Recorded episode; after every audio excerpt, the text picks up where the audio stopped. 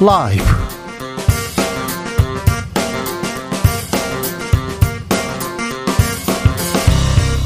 2022년 7월 29일 금요일입니다. 안녕하십니까, 주진우입니다. 윤석열 대통령의 지지율 결국 30%의 벽도 무너졌습니다. 내부 총질 문자의 파장이 이어지고 있는데요.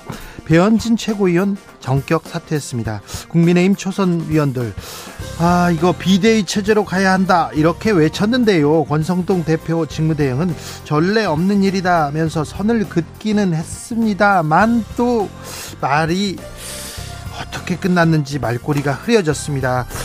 혼돈의 국민의힘 어떻게 되고 있는지 정치연구소에서 짚어보겠습니다. 민주당 전당대회까지는 한 달 3명의 후보가 당대표를 향해 달려갑니다. 압도적 이재명, 변화의 기수 박용진, 다크호스 강훈식. 변수는 박용진, 강훈식 후보의 단일화인데요. 누구로 단일화가 될까요? 결국 어대명이라면 이재명 당대표 후보는 무엇을 보여줘야 될까요? 정치구단 박지원 전 국정원장과 함께 고민해봅니다. 내부 총질 당대표 문자의 여진 이어지고 있습니다. 윤 대통령은 권성동 대표 직무대행에게 해프닝이라고 며칠 고생했다고 위로했는데요. 국회 본회의장에서 우연히 노출된 사진들, 해프닝들 많습니다. 그때 그 해프닝들 정철훈 기자와 정리해보겠습니다. 나비처럼 날아 벌처럼 쏜다. 여기는 주진우 라이브입니다.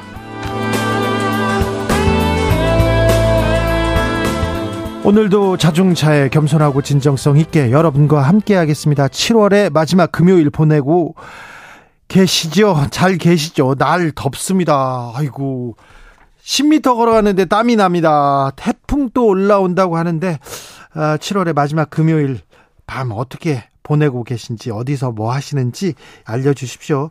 코로나가 다시 기승입니다. 각별히 개인 위생 신경 쓰시면서 보내야 될 텐데요. 7월 마무리 잘 하시기 바랍니다. 2022년 7월은 어땠다? 나한테는 무엇이었다? 한 줄 일기 받아보겠습니다. 한 줄로 표현하시면 됩니다. 좋았어, 아쉬웠어, 나빴어, 총질했어, 이런 얘기 다 괜찮습니다. 고마웠어, 뭐 좋습니다. 누구한테 미안했어, 이런 얘기도 하고 수고했다는 얘기도 다 좋습니다. 샵 9730, 짧은 문자 50원, 긴 문자는 100원이고요. 콩으로 보내시면 무료입니다. 그럼 주진우 라이브 시작하겠습니다.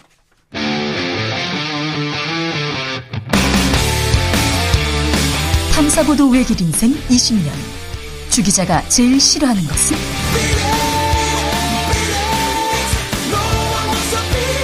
이 세상에서 비리와 부리가 사라지는 그날까지 오늘도 흔들림 없이 주진우 라이브와 함께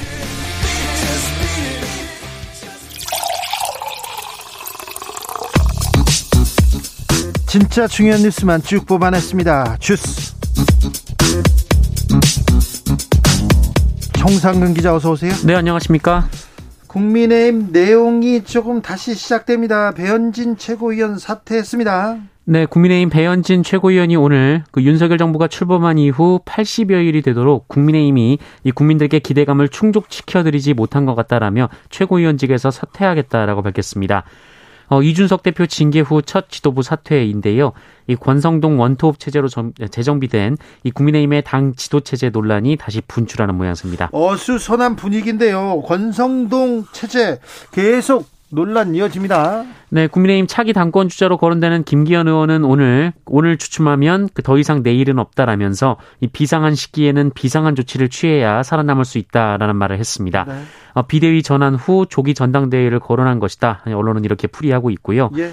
안철수 의원도 오늘 불교방송과의 인터뷰에서 현재 이준석 대표의 의혹이 해소될 때까지는 직무대행 체제로 갈 수밖에 없다라면서도 재신임이 안 되면 조기 전당대회로 가야 하고 다른 방법은 없다라고 말했습니다. 이준석 대표가 나가고 나서 권성동 체제로 간다, 아니다, 비대위 해서 빨리 비대위 해야 된다, 아니다, 조기 전당대회를 해야 된다, 이걸 가지고 지금 몇 달째 지금 싸우고 있습니다. 싸우고 있어요. 싸움이 계속되고 있습니다. 문자의 여진입니다. 강기훈 행정관, 권성동 의원의 정무실장 출신이었다고요? 네, 윤석열 대통령과 권성동 여당 대표 직무대행이 주고받은 문자에 등장하는 강기훈이라는 이름이 큰 화제가 되고 있는데요. 그렇죠. 의문 자아냈죠. 네, 대통령실은 같은 이름을 가진 사람이 기획비서관실 행정관으로 일하고 있다. 여기까지 인정한 상황입니다. 예. 그런데 KBS 취재 결과 이 강기훈 행정관이 권성동 국민의힘 원내대표 정무실장이었다. 이런 보도가 나왔습니다. 아, 그래요? 그러면 권성동 사람이다. 이렇게 볼 수 있겠네요? 네, 이 대선 직후 자신이 대표였던 이른바 자유의 새벽 당을 탈당하고 지난 4월부터 이 권성동 원내대표의 정무실장으로 활동해왔다고 합니다. 자유의 새벽당은 구구성당의 정당이다 이런 평가를 받아왔는데요. 지난 대선 당시 강기훈 행정관은 윤석열 캠프 외곽에서 이 청년 자문그룹으로 활동하면서 멸치와 콩을 사는 이른바 멸콩 기획을 한 것으로 전해졌습니다. 그러나 권성동 원내대표는 본인이 추천하지 않았다며 선을 그었는데요. 하지만 원내대표 정무실장으로 활동하면서 이 권성동 원내대표가 대통령 특사단으로 필리핀에 갈 때도 강기훈 행정관이 동행했다라고 합니다. 얼마 전에 갔잖아요. 그러니까 굉장히 측근이군요. 네. 공무원 시험 합격은 권성동, 그 얘기는 계속 나올 것 같습니다. 네. 많이 이렇게 추천하시고 많이 이렇게 꽂아주셨네요. 네. 경찰국장이 발표됐어요. 네, 이상민 행정안전부 장관은 오늘 이 초대 행정안전부 경찰국장에 김순호 경찰청 국가수사본부 안보수사국장을 임명했습니다. 김순호 치안감은 경장으로 입직한 비경찰대 출신이고요. 울산지방청 생활안전과장, 경찰청 감찰 담당관 등을 지냈습니다. 경찰들 지금 현 정권한테 부글부글 한다고 하는데 오늘 윤석열 대통령 현장 지구대에 갔어요. 네, 윤석열 대통령은 오늘 오전 서울 서대문구 신촌지구대를 방문했습니다. 윤석열 대통령은 현장에서 묵묵히 소임을 다하고 있는 경찰관들의 모습을 보니 국민의 한 사람으로서 든든하다라고 말했다고 하고요. 또 제복 공무원들이 긍지와 자부심을 갖고 당당하게 근무할 수 있도록 이 제도와 처우를 개선해 나가는데 지속적으로 관심을 가지겠다라는 말을 했다고 합니다. 네. 지난 26일 경찰의 집단 반발에 중대한 국가기강 문란이라고 밝힌 윤석열 대통령인데요. 경찰 전체회의가 취소되며 이 소강 상태에 접어들자 갈등 진화를 시도한 것이다라는 언론 분석이 나오고 있습니다. 직접 지구대에 가서 경찰들을 만났습니다. 네.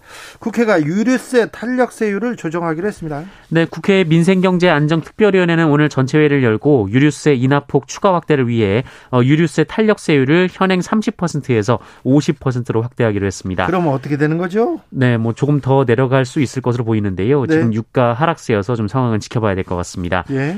그리고 이 직장인 식대 비과세 한도를 현행 월 10만 원에서 20만 원으로 확대하는 내용의 소득세법 일부 개정안도 의결을 했고요. 예. 8월 2일 본회의에서 처리할 예정입니다. 코로나 상황은 어떻습니까? 네, 오늘 코로나19 신규 확진자는 8만 5,320명으로 어제보다 3천여 명 정도 줄었습니다.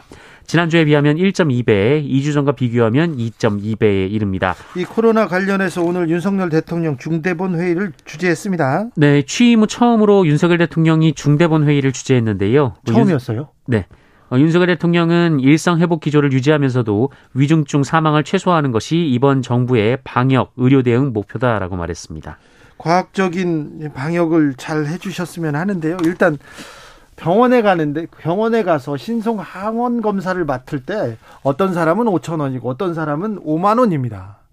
그리고 어떤 사람은 PCR을 무료인데요. 어떤 사람은 14만 원 내라고 합니다. 이거 선별 진료소도 줄었고 그다음에 검사 받는 것도 이렇게 형평성 또 논란이 일어나고요. 누구한테는 얼마를 받고, 그러니까 지금 검사를 안 받는 사람들이 많아요. 그래가지고 이런 부분에 대해서 조금 세심하게 살펴주셨으면 한다는 얘기를 제가 지금 보름째 얘기하고 있는데요. 좀 지켜지기를 바랍니다. 초등학교 입학 이제 만 6살에서 만 5살로 이렇게 바뀝니까? 네, 교육부가 초등학교 입학 연령을 만 6세에서 만 5세로 낮추는 학제 개편 방안을 추진하기로 했습니다. 오늘 오후 교육부 대통령 업무보고에서 이같이 밝혔는데요. 영유아 단계에서 국가가 교육을 책임지는 대상을 확대할 필요가 있다면서 아이를 1년 일찍 초등학교에 진입시키겠다라는 겁니다. 네. 이를 위해 학교 현장과 학부모, 전문가들의 의견 수렴을 거치겠다라고 했습니다. 알겠습니다. 영유아 단계에서 국가가 책임지겠다. 여기까지는 좋은데 아이들은 좀 놀아야 되는데 학교에 빨리 간다고요. 네. 이 부분에 대해서는 전문가들은 어떻게 분석하는지 아이들은 좀 놀아야 되는데. 네. 저는 그렇게 생각합니다. 세계 정세가 급변하고 있습니다. 미중 갈등 심상치 않습니다. 네, 조 바이든 미국 대통령과 시진핑 중국 국가주석 간의 통화가 현지 시간으로 28일 있었습니다. 대만 문제를 두고 정면으로 충돌했다, 이런 보도가 나왔는데요. 이 바이든 대통령이 시진핑 주석에게 미국은 현 상태를 일방적으로 바꾸려는 시도나 대만 해협의 평화 안정을 훼손하려는 것에 강하게 반대한다, 이렇게 말을 했다고 합니다. 다만 이 하나의 중국에 대한 미국의 지지를 재확인했다, 이렇게 밝혔는데요. 네. 이에 시진핑 주석은 중국은 대만 독립과 분열, 외부 세력의 간섭을 결연히 반대하며 어떤 형태의 대만 독립 세력에게든 어떤 형태의 공간도 남기지 않을 것이다 라고 말했습니다. 또한 불장난하면 반드시 불에 타 죽는다, 이런 말을 하기도 했다고 합니다. 불장난하면 불에 타 죽는다. 아우, 굉장히 강력한 단어를 구사했네요. 네, 여기에 미국의 낸시 펠로시 하원의장이 대만을 방문할 예정이어서 그 양국 사이가 일촉즉발인데요. 이 펠로시 하원의장은 이 대만 방문 강행 의지를 보이고 있습니다. 그리고 두 정상은 경제 문제에 대해서도 관점 차이를 보였다고 하고요. 우크라이나 문제에 대해서도 입장 차를 재확인했다고 합니다. 어제는 김정은 위원장, 오늘은 시진핑, 굉장히 거친 발언을 쏟아냅니다. 네, 이게 평화를 위해서는 아무런 도움이 안 되는데 김정은 위원장 남북관계를 위해서는 전혀 도움이 안 되는 얘기를 계속 이렇게 쏟아내고 있는데요. 이럴 때는 좀 입을 닫고 휴가를 가시는 게 국제 정세, 남북 평화를 위해서 좀 도움이 되지 않을까, 그런 생각도 해봅니다. 차라리 좀 말을 안 하셔도 될 텐데. 아이고, 걱정입니다. 경찰이 대우조선 하청업체 조합원들 소환하기 시작했어요. 네, 경찰이 대우조선해양 하청노조 장기 파업을 주도한 조합원에 대한 소환 조사를 시작했습니다. 경남 거제경찰서는 어제 업무방해 혐의로 하청노조 조합원 3명에 대한 소환 조사를 진행했다고 오늘 밝혔는데요. 이들은 대우조선 1독 초대형 원유 운반선 난간에서 31일간 농성해서 이 선박 진수 작업 그리고 선후 공정을 방해한 혐의를 받고 있습니다. 이분들 철야 농성하고 철창 농성하고 고공 농성하고 그래서 건강 많이 안 좋다는 얘기 들었는데. 네, 일단 이 조사 대상이 9명인데 이 철창 농성을 벌였던 유채한 부지회장을 제외하고는 대부분 건강을 회복한 상황으로 전해졌습니다. 앞서 경찰은 이들에 대한 체포영장을 2차례 신청을 했습니다만 한 번은 검찰의 보강수사 요구로 그리고 다른 한 번은 법원의 기각으로 무산이 됐습니다. 네, 알겠습니다. 50대 남성에게 성추행을 당한 여성이 있습니다. 그런데 극단적인 선택을 하는 일이 벌어졌어요. 네, 서울의 한 일식당에서 50대 남성이 20대 여성을 강제 추행하고 경찰에 신고당하자 억울하다며 피해자를 찾아간 사건이 있었습니다. 그리고 피해자가 사건 발생 1개월 뒤 극단적인 선택을 한 것으로 알려졌습니다. 이에 서울 강서경찰서는 강제 추행 혐의를 받고 있는 50대 남성을 불구속 상태로 검찰에 송치를 했습니다. 이 남성은 지난 5월 초 이 서울 강서구 화곡동에 있는 한 일식당에서 아르바이트를 하던 여성의 몸을 더듬는 등 이 성추행한 혐의를 받고 있습니다. 당시 상황이 담긴 가게 내 CCTV에도 이 모습이 포착됐다라고 하는데요. 고인은 이후 친구와 주고받은 문자메시지를 통해서 이 만진 부분에 감촉이 떠올라 힘들다라거나 시간이 지나도 계속 생각나서 잠도 안 오고 서럽다라며 이 괴로운 심경을 호소했다고 합니다. 이에 고인은 사건 발생 다음 날 이 남성을 경찰에 신고했는데 그런데요. 이 남성이 경찰 조사를 받은 직후 자신은 억울하다며 가게로 고인을 찾아왔고 이 고인은 보복당할지 모른다는 두려움에 집 밖에 나서는 것조차 힘들어하는 등 극도의 긴장 상태였던 것으로 전해졌습니다. 명백한 2차 가해인데요. 네, 결국 사건 발생 한 달 뒤 이 고인은 막막하고 살아갈 의욕이 없다라는 내용이 담긴 유서를 남기고 안타까운 선택을 했습니다. 아이고, 안타까운 일이 벌어졌습니다. 보통 7월 말 이렇게 휴가철이 되면 뉴스도 좀 사라지고 정치 이슈도 사라지고 잠잠해지는데 정상근 기자, 올해는 그렇지도 않은 것 같죠? 네, 뉴스가 많이 쏟아지고 있습니다. 계속 더 많이 나오죠? 네, 그런 것 같습니다. 정상근 기자의 7월은 어땠습니까? 바쁘게 보냈습니다. 바쁜 건 아는데. 나와서요. 바쁜 건 아는데. 네. 어땠어요? 뭐 크게 다르진 않았습니다. AI야, 이분은 AI 크게 다르게 맨날 그런가요? 똑같아요. 네. 자, 태풍이 올라오고 있어요. 네, 태풍이 올라오고 있습니다. 5호 태풍 송다가 북상 중인데요. 이 미국 괌 북서쪽에서 출발한 송다는 오늘 오전 9시 중국 상하이 동쪽 290km 해상에 이르는 등 이 제주남쪽 먼바다를 지나서 다음 달 1일 중국 상하이 북쪽 360km 해상에서 다시 열대 저압으로 돌아갈 예정입니다. 이 태풍의 영향으로 오는 주말 이 제주와 남부지방에 많은 비가 내리고 강풍이 불 예정인데요. 네. 송다가 소멸한 뒤에는 이 길을 따라서 뜨거운 적도의 공기가 유입돼 또다시 혹독한 무더위가 지속될 것으로 보입니다. 더 더워진다고요? 네, 이 송다의 최대 풍속이 18m/s로 이 태풍의 기준을 갓 넘는 정도로 그렇게 강하진 않은 태풍인데요. 약한 태풍이네요. 그래도 이 제주 지역 예상 강수량이 50에서 150mm, 남부지방에도 10에서 60mm의 강수량이 예상되고 있습니다. 알겠습니다. 여기까지 뉴스게이 AI 정상근 기자와 함께했습니다. 에이 가십시오. 네, 고맙습니다. 아, 자, 2022년 7월은 어땠습니까? 한 줄 일기 보내주고 계신데요. 6121님, 2022년 7월 인간관계 회의를 느꼈습니다. 아, 그래요. 좀 안 좋은 일이 있으셨구나. 7월 더운데. 네. 4535님, 7월의 끝자락 2주 내내 주말도 일했는데요. 이번 주는 쉽니다. 시원하게 미용실 가서 커트하고 무조건 쉬렵니다. 네, 좀 쉬세요. 고생하셨으니까. 지금은 뭐 가만히 있어도 힘들잖아요. 좀 쉬셔야 됩니다. 미용실 가서 커트한다. 네. 왜 이런 말만 들으면 저는 이렇게 찔리는 건지 모르겠어요. 저하고는 상관없습니다. 네. 2111님께서 7월 보람대요. 손으로 바느질해가지고 가방 3개 완성했거든요. 와, 훌륭하십니다. 1720님, 운동만 했어요. 이것도 훌륭한 거죠. 운동해야 되는데. 운동을 안 해서 그런지 저는 좀, 네. 7월에 건강이 좋지 않았던 것 같습니다. 5151님, 주말에 아들 가족이 휴가차 본가에 온다고 해서 집안 대청소하고 주진우 라이브 듣고 있습니다. 늘 누가 와도 괜찮을 만큼 치우고 살고 싶었는데 이거 참 마음대로 안 되는군요. 땀이 줄줄 텁습니다. 이렇게 얘기하는데 아우, 아들 가족이 또 집에 온다고 해서 지금 들뜨셨네. 아유, 깨끗한데 또 치우고 계시네, 어머님. 네, 행복한 시간 되십시오. 1582님, 저에게는요 7월 한 달 참 바빴습니다. 이 더운 날씨에도 여기 밀양에 아줌마들하고 같이 옥수수 작업할까 합니다. 더워도 참 재밌습니다. 방송에 나가면 더 힘이 날 것 같은데요. 방송 나왔습니다. 네. 아, 더워도 재밌어요. 그래도 아주 더울 때 땡볕에서는 일하지 마시고 좀 쉬었다가 하셨으면 좋겠어요. 쉬엄쉬엄 하십시오. 건강이 최고입니다. 0898님, 7월 저희 가족에겐 좀 특별했습니다. 남편이 이직을 해서요. 주말 부부가 되었습니다.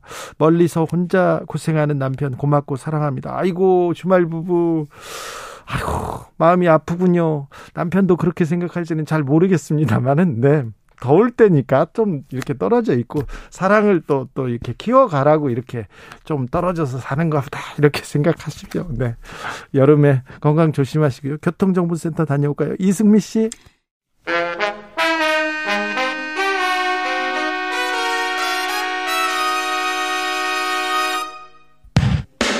주진우 라이브 돌발 퀴즈. 오늘의 돌발 퀴즈는 객관식으로 준비했습니다.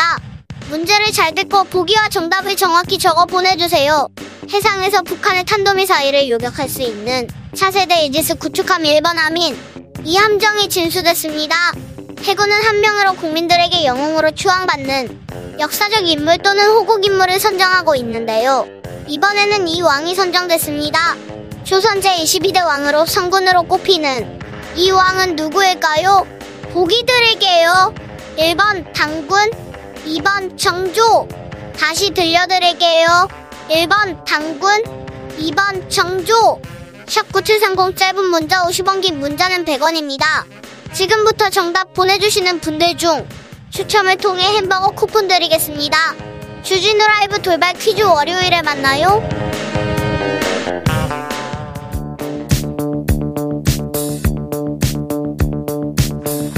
대한민국 정치의 새로운 100년을 준비한다. 21세기형 국회 싱크탱크 정치연구소 영앤영. 정치권에 보내는 고급진 정치 컨설팅입니다. 영앤영 첫 번째 영, 최영일 평론가 어서 오세요. 안녕하십니까. 또 다른 영입니다. 엄경영 시대정신연구소장 어서 오세요. 네, 안녕하세요. 아이고, 덥네요. 더워요. 아니 근데 이게 고급진 컨설팅을 보내고 싶은데 네. 그러려면 정치 자체가 좀 고급져야 네.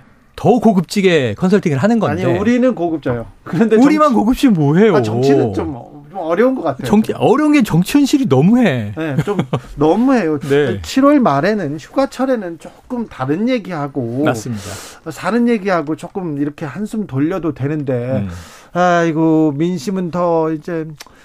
좀 더 흉흉해지고 있어요. 흉흉해지고 제가 오늘 택시를 2번 탔는데 네. 기사분들이 이렇게 말씀을 자유롭게 하세요. 나는 이제 윤석열 대통령 찍었다. 나는 보수 성향이다.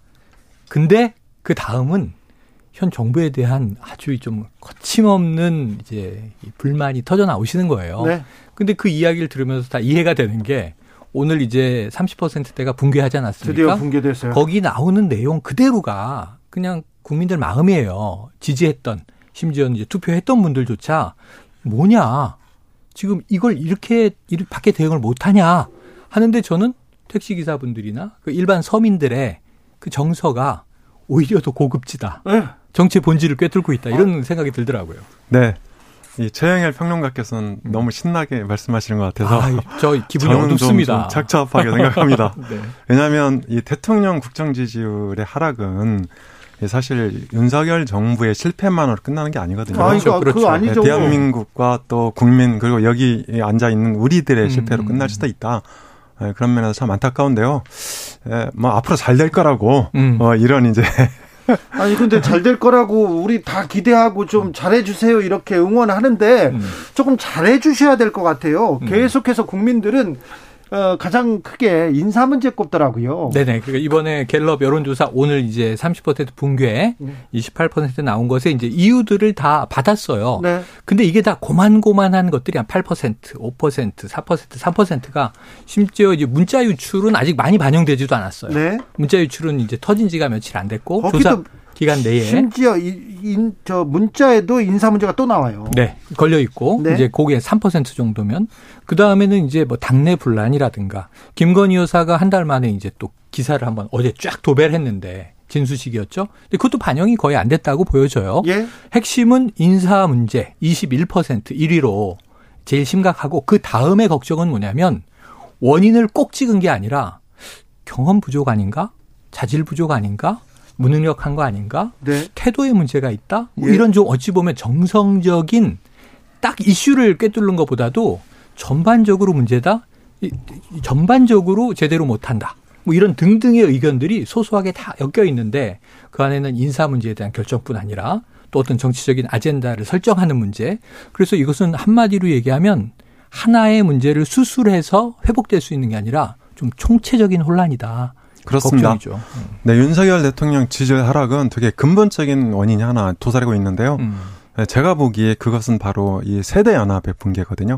그러니까 정권을 잡을 때 60대와 2030 이렇게 연합해서 세대 연합해서 정권을 잡았는데 그러니까 이걸 내용적으로 좀 더 극단적으로 얘기하면 이렇게 되는 거죠.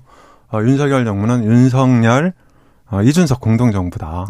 저는 이렇게 봐야 된다고 봅니다. 그런데 문제는 이준석을 이제 토사구팽 수준을 떠나서 완전히 그 정치적으로 퇴장시키려고 지금 그 여러 가지 이런 작업들이 그렇죠. 작업들이 일어나고 있는 거잖아요. 그런데 우리가 1997년에 김대중, 김종필, DJP 연합을 생각해 보시면 쉽습니다. 그때 이제 호남과 충청 연합해서 최초로 정권 교체를 했는데요.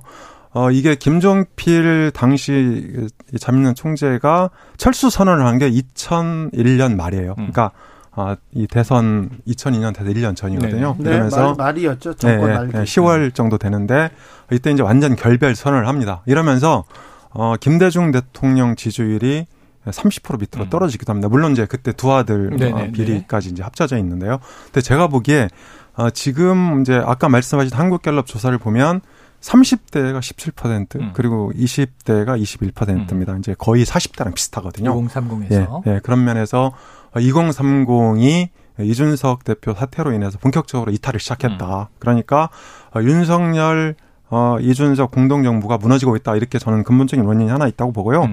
그리고 이제 이 용산 대통령실 참모들이나 그리고 한덕수 총리를 비롯한 내각 또 이제 그 윤핵관을 비롯한 당의 주류 이런 사람들이 윤석열 정부의 본질을 이제 무시하고 그냥 밀어붙이고 있는 거예요.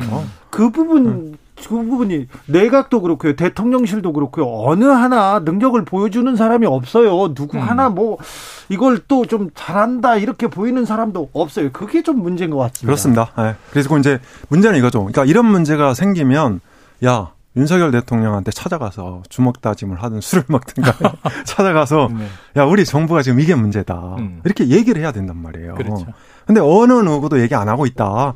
그러니까 이 박지원 전 국정원장이 아마 최영일 시사본부나 또 여기 이제 주진우 라이브 나와서도 2부에 인적, 나와서 얘기합니다. 네, 인적 쇄신이 유일한 해결책이라고 네네. 그러잖아요. 근데 그렇죠. 인적 쇄신은 제가 보기에 네 군데 다 책임을 물을 수 있어요. 첫 번째, 윤석열 대통령 자신. 두 번째, 김대기 비서실장을 비롯한 대통령실 참모들. 네. 세 번째가 한덕수 총리를 비롯한 내각. 그다음 네 번째가 당이죠. 네. 그런데 문제는 대통령은 바꿀 수 없잖아요. 그렇죠. 그렇죠. 바꾸기는 아직 임기가 많이 남았죠. 그렇다면 세 개에 다 책임을 물어야 되는데 어디가 가장 효과적일까요? 저는 지금 당을 바꾸겠다고 배현진 최고위원이 이제 사퇴했죠. 네. 그런데 제가 보기에 아직 준비가 덜 됐어요. 그러니까 네, 맞아. 지금 불협화음이. 네, 네. 그러니까 뭐냐면 여권 내부 혼선이 있는 거예요. 네. 만약에 비대위로 가려면 누가 어떻게 무엇을 비대위 전환의 실익은 뭐냐 이런 것들이 있어야 되거든요. 자, 이 부분에 대해서는 조금 이따 더 자세히 네네네. 얘기하고요.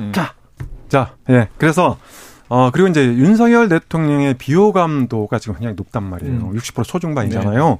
근데 저희가 이제 지지율이나 국정수행 평가 볼 때 눈여겨봐야 될 게 바로 비호감도 부정적인 이미지거든요. 비호감도나 부정적인 이미지는 난 죽어도 저 사람 안 찍어. 난 죽어도 저 사람 싫어. 이게 국민 마음이란 말이에요. 그래서 이게 호전시키려면 이 비호감도 부정적인 평가를 바꿔줘야 되거든요. 근데 이게 얼마나 입체적인 노력이 필요한 겁니까? 쉽게 안 됩니다. 그리고 이제 하나 더 시작한다면 이제 말씀하신 대로 국정 난맥이 여러 단위에서 벌어지고 있는데, 그러니까 이 문자 메시지 논란 진짜 유치한 논란이잖아요. 그리고 또 이 경찰국 사태 이런 게 이제 같이 맞물려서 국정의 온갖 난맥상이 가중되고 있는데 이런 세 가지가 합쳐져서 오늘날의 지지율 하락으로 이어지고 있다. 그리고 이건 정확히 저희가 지난 방송에서 20% 붕괴할 거다. 이렇게 예측했었죠. 그렇다면 지지율 떠나간 민심을 잡으려면 어떻게 해야 됩니까? 그러니까 이제 크게 두 가지가 있는데 우선 하나는 애티튜드를 바꿔야 한다. 태도를 바꿔야 한다. 태도 얘기가 굉장히 많이 나와요.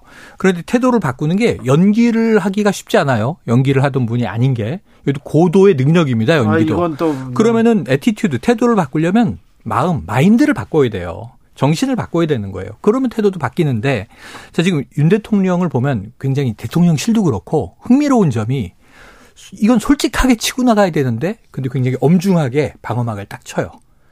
이건 좀 엄중해야 되는데 이런 자리에서 굉장히 소탈하게 보이려는 노력을 해요. 예를 들어 볼게요. 대통령실에서 저기 문자 유출 말이죠. 이거 대통령 맞죠? 그러면은 이게 좀 부득이하게 이렇게 돼서 죄송합니다. 예를 들면 기업체 사장 입장에서 아니 주상무가 와서 저 엄 전무 나쁜 사람이에요. 엄 전무가 와서 주상무 못 됐어요. 그러면 서로 편들어줄 때가 있어요. 따로따로. 네. 그래 엄이 문제가 좀 있지. 그렇죠. 내부 총질하지. 그렇죠. 또는 이 엄한테는 주가 좀 너무 개인적인 욕심 챙기지. 그래 이렇게 다독이면서 용인수를 쓰는 건데 그게 드러나면 안 되는데 들켰어. 이 주를 욕한 것을 주가 확인했어.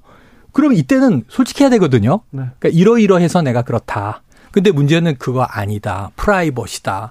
이거 사적 영역이 유출돼서 유감스럽다. 엄중하게 대응하다 보니까 팩트는 속내가 저건데 자꾸 다른 얘기를 하네. 대통령하고 지금 여당 대표하고 한 얘기인데 그걸 사적이라고 얘기하면. 사적이지 않죠. 그리고 이제 집권당의 대표에 대한 이야기를 한 거죠. 네. 그래서 지금 맥락이 있는 거잖아요. 당원으로서 안타깝다. 대통령은 당무에 관여하지 않습니다. 그랬는데 당무에 관여하면서 당이 확 바뀌었다. 너무 좋다. 총질하던 대표가 사라지니까 그런 취지로 얘기해버리니까 그게 용인술로 그렇게 한 것이다. 라고 해명을 하든가 뭔가 이제 국민들이 듣기야 그럴 수 있지 이런 얘기가 안 나오고 자꾸 얘기하지 마. 막으려고 하는 거예요. 그리고 엄중해야 될 때 뭐냐면 오늘 지지율 발표도 나오고 여러 가지 대통령에 대한 국민들의 신뢰가 흔들리고 있다. 그것을 좀 무마해 보려고 좋은 행보를 했어요. 신촌지구대에 갔어. 네. 경찰 논란 있지 않습니까? 네. 근데 경찰 현장에 가서 칭찬해 준 거잖아요. 근데 보도가 뭐가 되냐면 요즘에 맛있는 막국수 집들이 참 많다. 술집 여기 많습니다. 예예, 막국수 얘기가 나오고 그러니까 근데 소탈하려고 그 자리에서 대화를 푼 건 이해가 되지만 소탈한 성격인데 이게 무슨 보도될 내용입니까? 그냥 사담이죠. 이거야말로. 근데 사담은 크게 나오고 아젠다는 안 보이고 그래서 일주일 휴가 좋아요. 타이밍 좋습니다. 이 30% 공개됐고. 그럼 제 생각엔 참모 중에 책사를 잘 골라야죠. 책사를. 요즘에 이름 드러난 강아무개와 함께 이런 말고요. 네. 정말 엄중한 책사, 국정, 집권 경험 해본 분들을 모시더라도 혹은 뭐 원격으로라도 뭐 회의를 통해서 허심탄회하게 자, 이 8월부터 내가 국정 아젠다 잡고 가려면 뭡니까? 엄 소장님 같은 분한테 물어봐야죠. 고급진 컨설팅. 그럼 제 생각에는 경제다. 민생이다. 이 아젠다부터 시작을 해서 풀어가라. 우선순위가 있는, 우선순위가 나왔어요. 어제 국정 현안 조정 회의 했거든요. 한덕수 총리가 주재해서 뭐 규제 푼다, 뭐 경제 살린다, 여기 6대 이제 국정 목표 120대 과제 했는데 그 중에서 국민들이 체감될 수 있는 걸 뽑아서 가면 된다고요. 없는 것도 아니라고요, 컨텐츠가. 근데 문제는 국민들한테는 120대 과제가 이해가 됩니까? 들어옵니까? 아니, 안 들어옵니다. 뭔지도 모르죠. 네. 그중에 우선순위 딱 잡아서 8월은 이거야. 각계격파를 하나 해야 된단 말이에요. 그래서 아젠다 싸움을 걸어야 하는데 자꾸 이걸 이게 되지 않는 태도 논란을 일으키는 좀 소탈한 말이나 또는 이제 어떤 그 이미지, 어떤 연기 이런 걸로 이걸 커버하고 가려고 그러면 안 돼요. 얼마 못 버텨요. 부정적으로 평가한 사람들 중에 경험, 자질 부족, 네. 무능함 이런 무능함. 얘기를 했는데 네. 경제를, 민생을 살피지 않음 이런 얘기를 있습니다. 했는데 아, 아무래도 대통령 주변 사람들이 조금 바뀌기는 해야 될 것 같아요. 그런 지적은 계속됩니다. 네, 그렇습니다. 아, 그러니까 이 지지율 하락의 극약 처방으로 가장 효과적인 게 사람 바꾸는 겁니다. 정치가 보여줄 수 있는 게 별로 없어요. 맞아요. 그렇습니다. 누구를 감옥에 보내거나 누구를 네. 자르거나 그런 게 네. 확실히 보이죠. 네. 네. 인사가 곧 정치 행보고 또 메시지거든요. 네. 네. 그래서 과거 이명박 대통령 때도 보면 이 넉 달이 안 돼서 청와대 참모진을 다 개편한 적이 있습니다. 박근혜 정부도 초반에 비서실장 바꾸고 그랬죠. 네, 그렇습니다. 그리고 이 최평론가께서 말씀하신 태도 문제는 뭐 전 다 좋다고 보는데요. 이게 우리 속담에 이 호박에 줄 긋는다고 수박 되냐 뭐 이런 말도 있지 않습니까? 그래서 저는 이제 태도 바꾸는 건 필요하죠. 그리고 이제 다만 그것이 근본적인 대책은 아니다. 이렇게 보고요. 그 다음에 이 대통령의 이 메시지나 행보나 모든 행위는 다 공적이어야 됩니다. 그러니까 팬티 입는 거, 양말 신는 거, 물 마시는 거, 이거 다 공적인 성격이고요. 메시지를 포함하고 있거든요. 그래서 저는, 이제 좀 전에 제가 이 세대연합 붕괴됐다 그랬는데요. 저는 가장 근본적으로는 세대연합을 복구해야 된다고 봅니다. 그러려면 이준석 대표 만나야 됩니다. 이준석 대표 지금 성무마 의혹으로 이 경찰 수사 받고 있는데요. 수사를 받아서 문제가 생기면 법적인 단죄하면 됩니다. 그렇지만 그 이준석 대표를 저렇게, 그러니까 이 저런 사태는 뭐냐면요. 엄마 아빠가 집안에서 아이하고 싸우고 화난다고 아이를 문 밖으로 쫓아내고 현관문을 확 닫아서 이제 잠가버린 거예요. 애가 밥도 못 먹고 지금 밖에서 빙빙 돌고 있는 상황이거든요. 네. 저걸 어떻게 애 책임이라고 봅니까? 그건 엄마 아빠의 책임이에요. 지금 만나서 오해가 있으면 풀고 뭔가 이 세대연합 복구의 단초를 삼아야 된다. 저는 그렇게 생각합니다. 애는 밖에서 잘 있는 것 같아요. 엄마 아빠보다 잘 있는 것 같습니다. 자, 한국갤럽이 지난 26일에서 28일 전국 18세 이상 성인 남녀 1000명을 대상으로 조사했습니다. 자세한 내용은 한국갤럽 홈페이지나 중앙선거 여론조사심의위원회 홈페이지 참조하시면 됩니다. 최홍무님께서 세계적인 지도자들 지지율 다 바닥 아닌가요? 전체적으로 다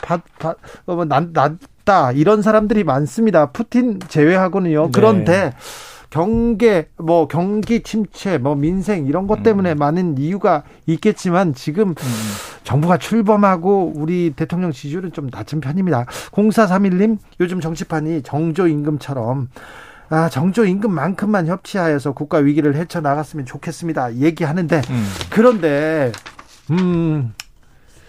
이 지지율에 바닥이 여기가 아닐 수도 있어요. 왜 그러냐면은 강기훈이라는 그 세 글자가 네네. 너무 또 강렬해서 거기에서 또 뉴스가 계속 나옵니다. 그리고 권성동 대표 네. 왜 이렇게 사람 정말 공무원 시험은 이분한테 가야 되는 건가? 얘기가 아니에요. 권성동 이 대표 직무대행 겸 원내대표가 강기훈 씨는 내가 추천한 게 아니에요. 이렇게 부인을 했는데 그래도 지난번에 우모 씨는 내가 추천했어요. 그러고 나서서 문제. 이번엔 추천 안 했어요 그랬는데 문제는 확인된 게 정무실장을 지냈다.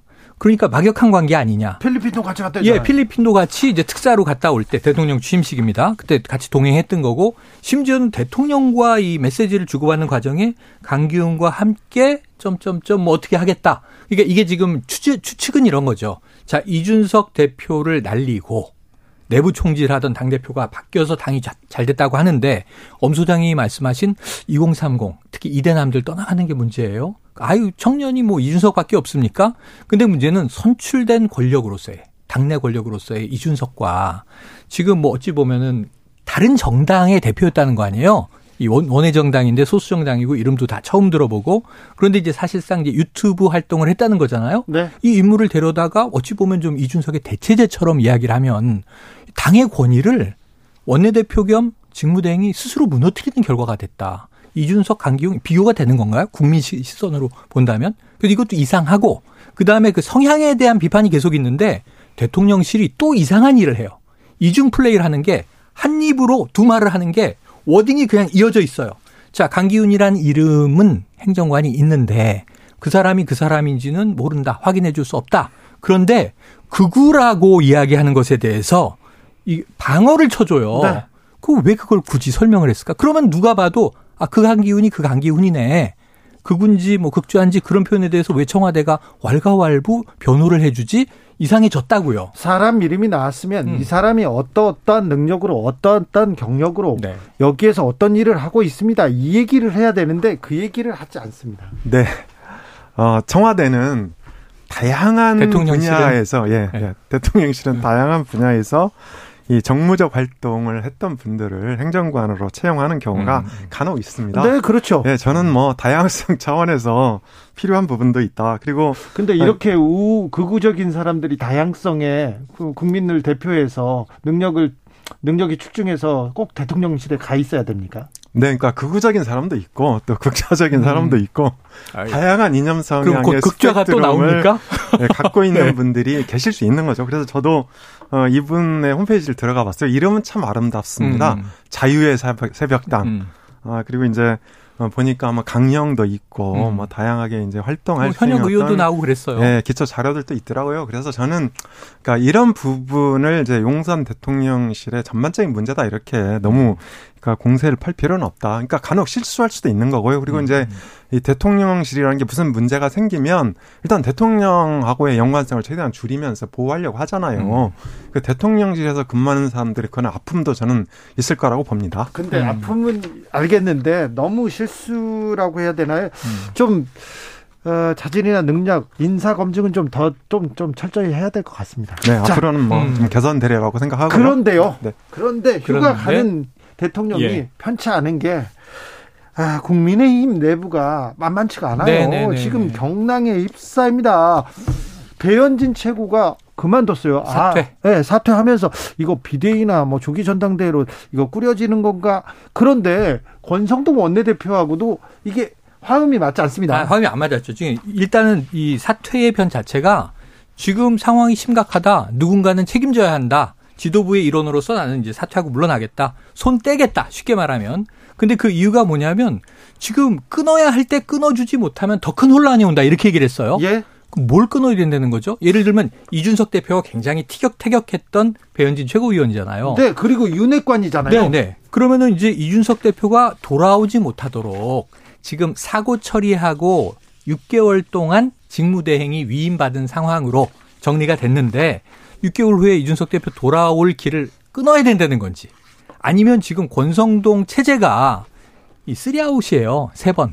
예를 들면 이제 이 야당하고 합의했다가 번복한 사건이라든가 지금 사과를 3번 했어요. 예. 이 아웃이라는 개념이. 그럼 권성동 체제도 이게 불신임 상황이니 이것도 바꿔야 된다든가.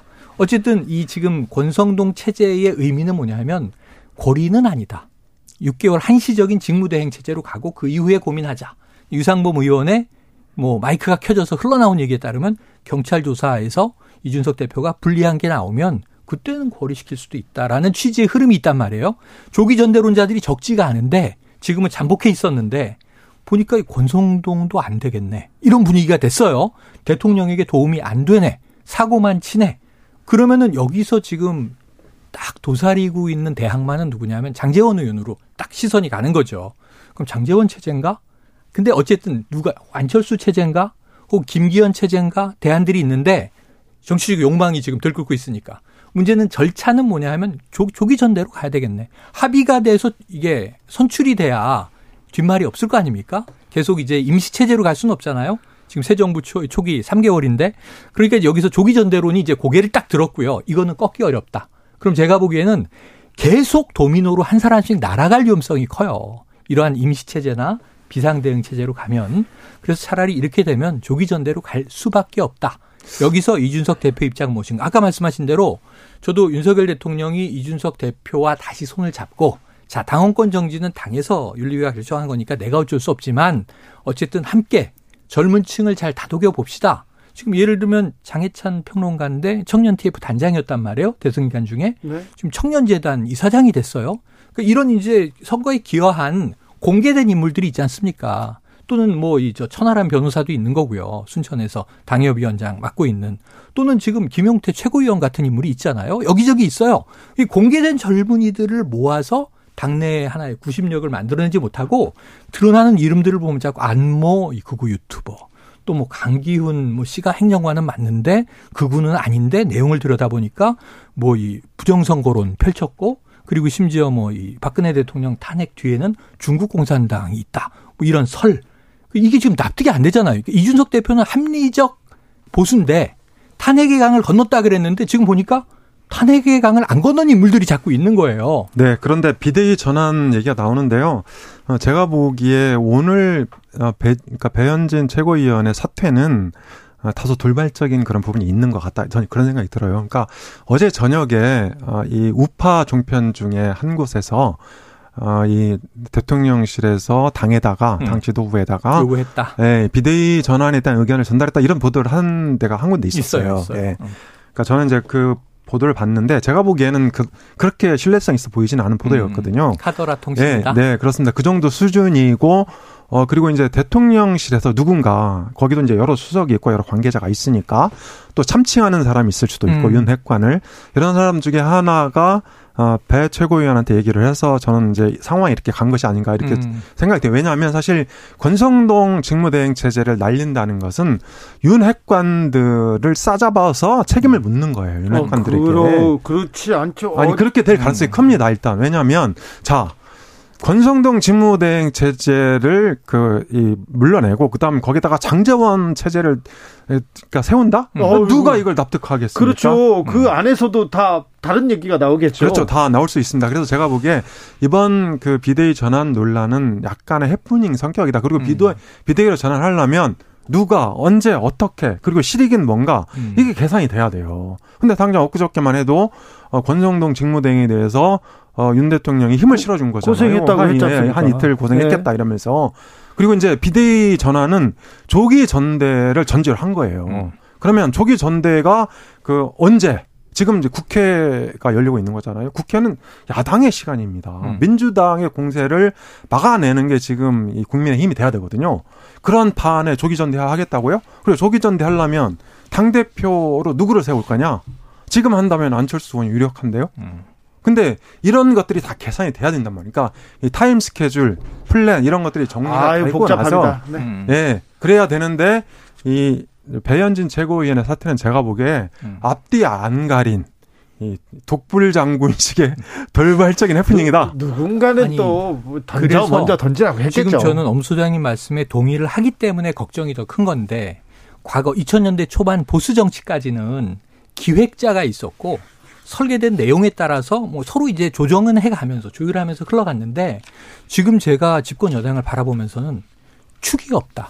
거기다가 예. 윤핵관 윤핵관도 하나가 아니에요. 그러니까 거기 이해관계가 다 달라요. 그 안에서도 네. 지금 이게 앞뒤가 안 맞아요. 윤핵관도 한 4분화돼 있다. 적어도 그 이상일 수도 있어요. 그렇게 보면 문제는 그냥 A를 잡으려고 B가 뛰어들었다가 이 B가 문제가 생기면 C가 또 불쑥 튀어나오고 지금 아노미 상태거든요. 이게 수습 안 되면 조기전대는 제가 왜 이야기를 하냐면 조기전대가 안 되면 내년 6월이 전당대회고 내년 1월에 이제 이준석 대표가 돌아오고 5개월 대표체제로 전대 준비하다가 끝나고 어차피 당대표는 내년이면 1년 안 남았습니다. 10개월 후면 뽑아야 되거든요. 근데 지금 당대표가 안 보이면 내년에 보일까요? 그래서 지금 차라리 강력한 리더십 체제를 준비해라. 내년 6월에 전당대회를 하든 올해 12월에 하든 그거는 50-100보예요. 근데 리더십을 만들어야 되는데 아노미다. 아노미를 어떻게 국민의힘은 극복할 것인가. 이거 해결 지금 못하면 2, 3년 갑니다. 예. 총선 오거든요. 어떻게 하려고 그러죠? 그리고요. 또 윤심이 또 이제 윤심이 이준석 대표한테는 분명히 없다는 걸 분명히 알았어요. 뻔한 것 아닌가. 알았습니다. 이 뒷처리를 어떻게 할 건지는. 이준석의 또. 반격 이런 네. 것도. 이번 주부터는 또. 이번 주까지는 또 이 문자 얘기가 나왔다면 다음 네. 주에는 이준석 대표가 움직이기 시작할 텐데 네. 이거는 또 어떻게 될지 모르겠습니다. 그런데요. 금도끼를 들고 김건희 여사가 나오셨어요. 네 번 만에. 네. 어떻게 보셨습니까? 네.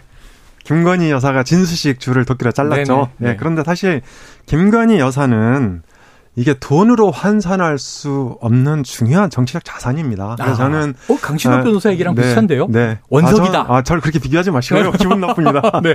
어쨌든 그러니까 일정한 시점에 정상적인 활동은 필요하다. 저는 그렇게 보고요. 그리고 국민들이 김건희 여사에 대해서 관심이 많은 게 사실 국민들은 정권이나 대통령에 대해서 서사 또는 스토리를 요구하거든요. 근데 윤석열 대통령이나 윤석열 정부가 스토리 서사가 좀 약하잖아요. 그런 면에서 이제 김건희 여사에 대한 관심이 되게 높은데 저는 지금 김건희 여사 그 비호감도도 윤 대통령 그 부정평가랑 비슷합니다. 60% 초중반. 그래서 같이 저는 연동되어 있다고 보고요.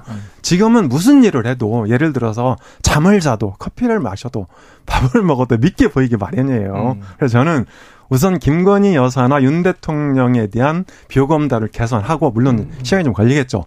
그런 다음에 활동을 조금씩 늘려나가는 것이 필요하다 이렇게 생각을 합니다. 네. 저는 뭐 팬카페 활동을 조금 자제시키는 게 좋겠다. 아니면 아예 절연하는 게 좋겠다. 강신업 이제 회장이 물러난 마당에. 왜냐하면 이게 자꾸 언론에 드러나는 게 문제예요. 그리고 전 어제 진수식은 아주 좋았고 아무런 문제가 없다. 영부인의 입장으로 여성이 그 진수줄을 절단하는 거 전통 행사고 국내나 해외나 그렇게 해왔어요. 네. 그런데 문제는 뭐냐면 전 언론이 문제인데 정조 대왕함이 진수식의 주인공이에요. 이게 SM6 네. 그야말로 이제 이 북한 탄도미사일을 요격할 수 있는 해상 요격할 수 있는 첫 번째 첨단 이지스 구축함이란 말이에요. 그렇습니다. 자주 국방에 예. 뭐 총화가 거기에는 뭐 이제 국산 이제 소나가 들어가고 그런데 이런 얘기들이 좀 빠지고 정조 대왕함은 무슨 소품처럼 등장하고. 김건희 여사를 위한 행사처럼 언론 보도가 너무 포장을 해서 자 금도끼로 4번 만에 절단선을 잘랐다. 그리고 이 진수줄은 뭐 탯줄을 의미한다. 영국식 행사로 이 스타일이 치러졌다. 또 뭐 전통적으로 여성들이 이렇게 하는 것이다. 그러니까 이게 스토리텔링이 좋은데 이 스토리의 비중이 한 3. 그리고 진수식의 의미 자주국방이 7. 이 정도인데 안 그래도 저 굉장히 김건희 여사가 잘한 게 공식 행보하기 전에 자필 편지 썼잖아요. 고 심정민 소령. 네. 이분이 이제 전투기가 추락하는데 민가를 다치지 않게 하기 위해서 조종관을 끝까지 안 놓고 비상 탈출 안 한 분이거든요. 근데 그 유족에게 위로의 편지 쓴 거 잘한 거예요. 호국 보훈 안보 측면인데 진수식도 맥락이 있어요. 예. 근데 본인의 기사가 너무 많이 나가면 본인이 민망하여. 자, 정조대왕함이야말로 우리나라 이 국방의 총화이고 주인공은 정조대왕함입니다. 제가 뭐 거기에 조력한 것은 영부인의 역할이죠. 해야 되는데 주인공이 뒤바뀌는 바람에 본인이 오히려 민망한 상황이 연출돼버렸고 언론의 문제가 있다. 이걸 좀 조정하고 조율하는 것도 대통령실 역할 아닌가. 그렇죠. 대통령실에서 좀 어떤 뉴스가 나올지 이렇게 좀 예상을 해서 이 정도는 조금 조율할 수 있지 않을까 그런 생각도 해봅니다. 네. 민주당에서는 의회에 선택이었습니까? 아니면 예상된 선택이었습니까? 당대표 후보는 의외였어요. 그랬어요? 예. 왜냐하면 강훈식 의원이 탑3 컷오프에 통과한 것 좀 의외였어요. 그런데 절묘한 황금 비율을 만들어낸 것 같아서 앞으로가 흥미진진할 것 네. 같습니다.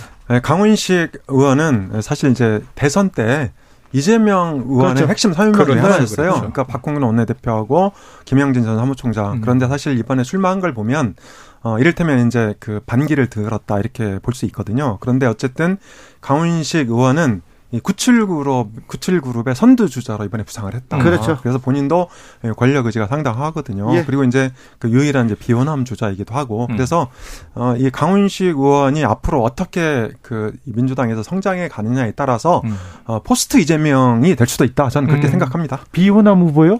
그러니까 이제 그 출마한 후보들 중에 네. 네, 대선 그 알겠습니다. 후보들 중에 이근우님께서 제발 민생 경제를 우선으로 좀 합시다. 네네. 박상수님도 국민의 마음을 보는 민생이 근본입니다. 이렇게 얘기했습니다. 정치연구소 영앤영, 최영일, 엄경영 두 분과 함께 고급진 컨설팅 해봤습니다.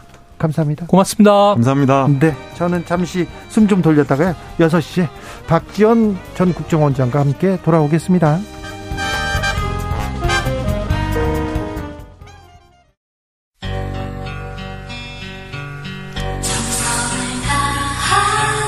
정성을 다하는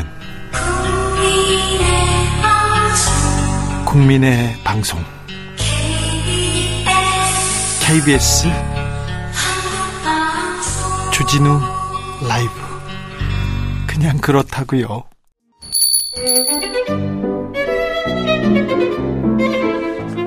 어서 오십시오. 고품격 정치 토크의 세계로 오신 여러분 환영합니다. 구성급 정치 맛집 메인 셰프 소개합니다.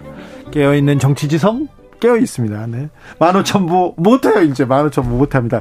아무튼 영원한 현역입니다. 전 실장, 전 장관, 박지원 전 국정원장 모셨습니다. 어서 오세요. 모자나 15,000보 합니다. 모자나요? 예, 앞으로 약 한 달간 네.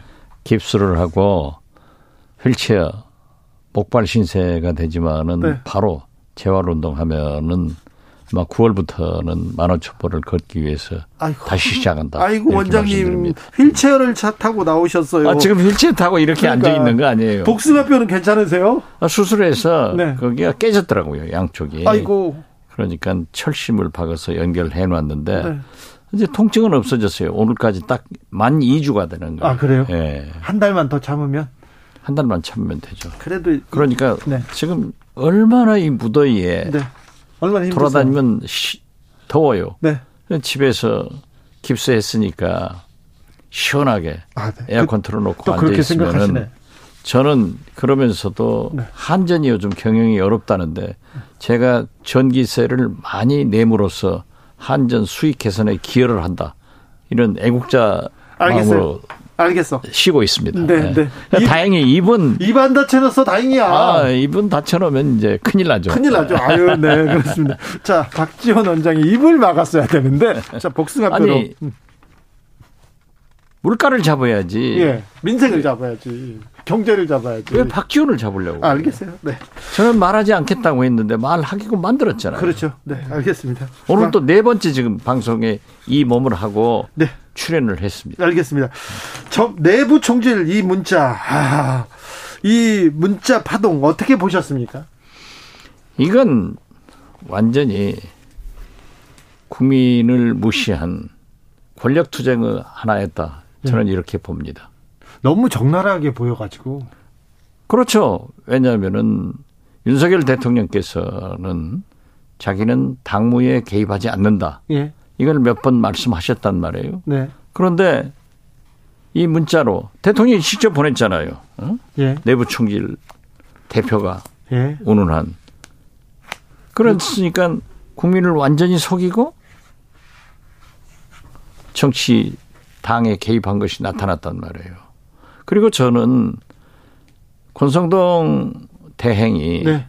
의도적으로 공개를 했지 않는가. 진짜요? 이렇게 생각합니다. 아니 의도적으로 이렇게 자기가 사과할 만한 이렇게 정치적 타격을 입을 만한 일을 했을까요?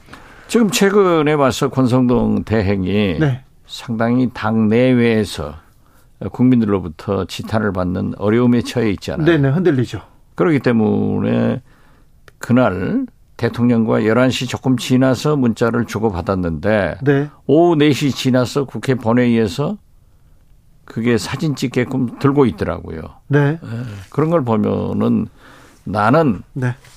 뭐라고 하더라도 윤석열 대통령과 가장 가까운 측근이고 네. 힘을 가진 대행이다. 예. 원내대표다. 하는 것을 과시한 것 아닐까. 저는 그렇게 추측합니다. 윤 대통령이 권성동 원내대표를 만나가지고 보도 나와서 고생했겠네. 이렇게 하면서 토닥토닥. 이 부분은 어떻게 보셨습니까? 그건 완전히 대통령의 말씀이 아니에요. 어떻게 됐든 대통령이 취임 80일 만에 그렇게 국민을 하게 거짓말을 하셨고 옳지 않은 일을 했다고 하면은 침묵을 해야죠. 거기서 만나가지고 그렇게 오히려 격려를 하는 것은 국민을 얕보고 그런 말씀을 하셨다. 저는 그렇게 봅니다. 아 그래요? 네. 국민을 얕봤다. 네. 뭐 대통령께서 예. 사과를 하셔야죠. 사과할 일을 지금 고생했다고 토닥토닥해서는. 토닥토닥. 네. 네. 국민의힘 배현진 최고위원이 사퇴했습니다. 이거는 무슨 복선일까요? 지금 현재 제가 볼 때는 권성동 대행 체제는 끝났다고 봐야 됩니다. 끝났습니까? 네. 어제 예? TV조선 보도를 보면은 네. 청와대 정무수석이죠. 네. 고위층이 당 국민의힘 당 지도부들을 만나서 조정을 했다고 하는데 네. 이제 당헌 당규상 예.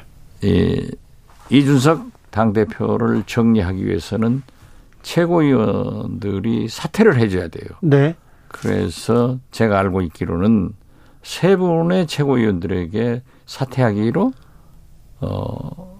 합의를 했다. 그래서 첫 발을 차원에서 오늘 아침부터 이제 배현진 최고위원의 사퇴가 나오더니 나오더라고요. 예. 그래서 그런 순서로 가고 있지 않는가 저는 그렇게 봅니다. 배현진 최고위원이 첫 발을 뗐고 나머지 최고위원들도 한두 명 더 가세하면서 어쩔 수 없이 우리는 비대위로 갈 수밖에 없다. 이렇게 그러니까 최고회의가 사실상 기능이 상실하면은 지금 현재는 이준석 당대표의 사고로 대행 체제가 되지만은 네. 그 기능이 완전히 효력이 없어지면은 이제 전당대회를 한다든지 혹은 비대위원장을 선출하는데 네. 정기국회도 있고 국정감사 등 여러 가지 국회 일정이 있기 때문에 비대위 체제로 간다. 이렇게 저는 알고 있습니다. 비대위로 간다. 비대위로 가면 이제 그러면 이준석 대표는 못 돌아오는 겁니까? 아, 그건 지금 대통령께서 네. 그러한 문자를 보냈을 때 그 의미는 이준석 당대표는 어떤 경우에도 당대표로 롤백할 수 없다. 예. 이런 걸 했기 때문에 이준석 대표도 그걸 잘 알고 있으니까 지금 저항하고 있는 거 아니에요? 네. 돌아오려고 하는 게 아니라 장래를 도모하기 위해서 명분을 쌓아가고 있다. 국민 속으로 들어가고 있다. 저는 그렇게 봅니다. 그렇군요. 그렇군요.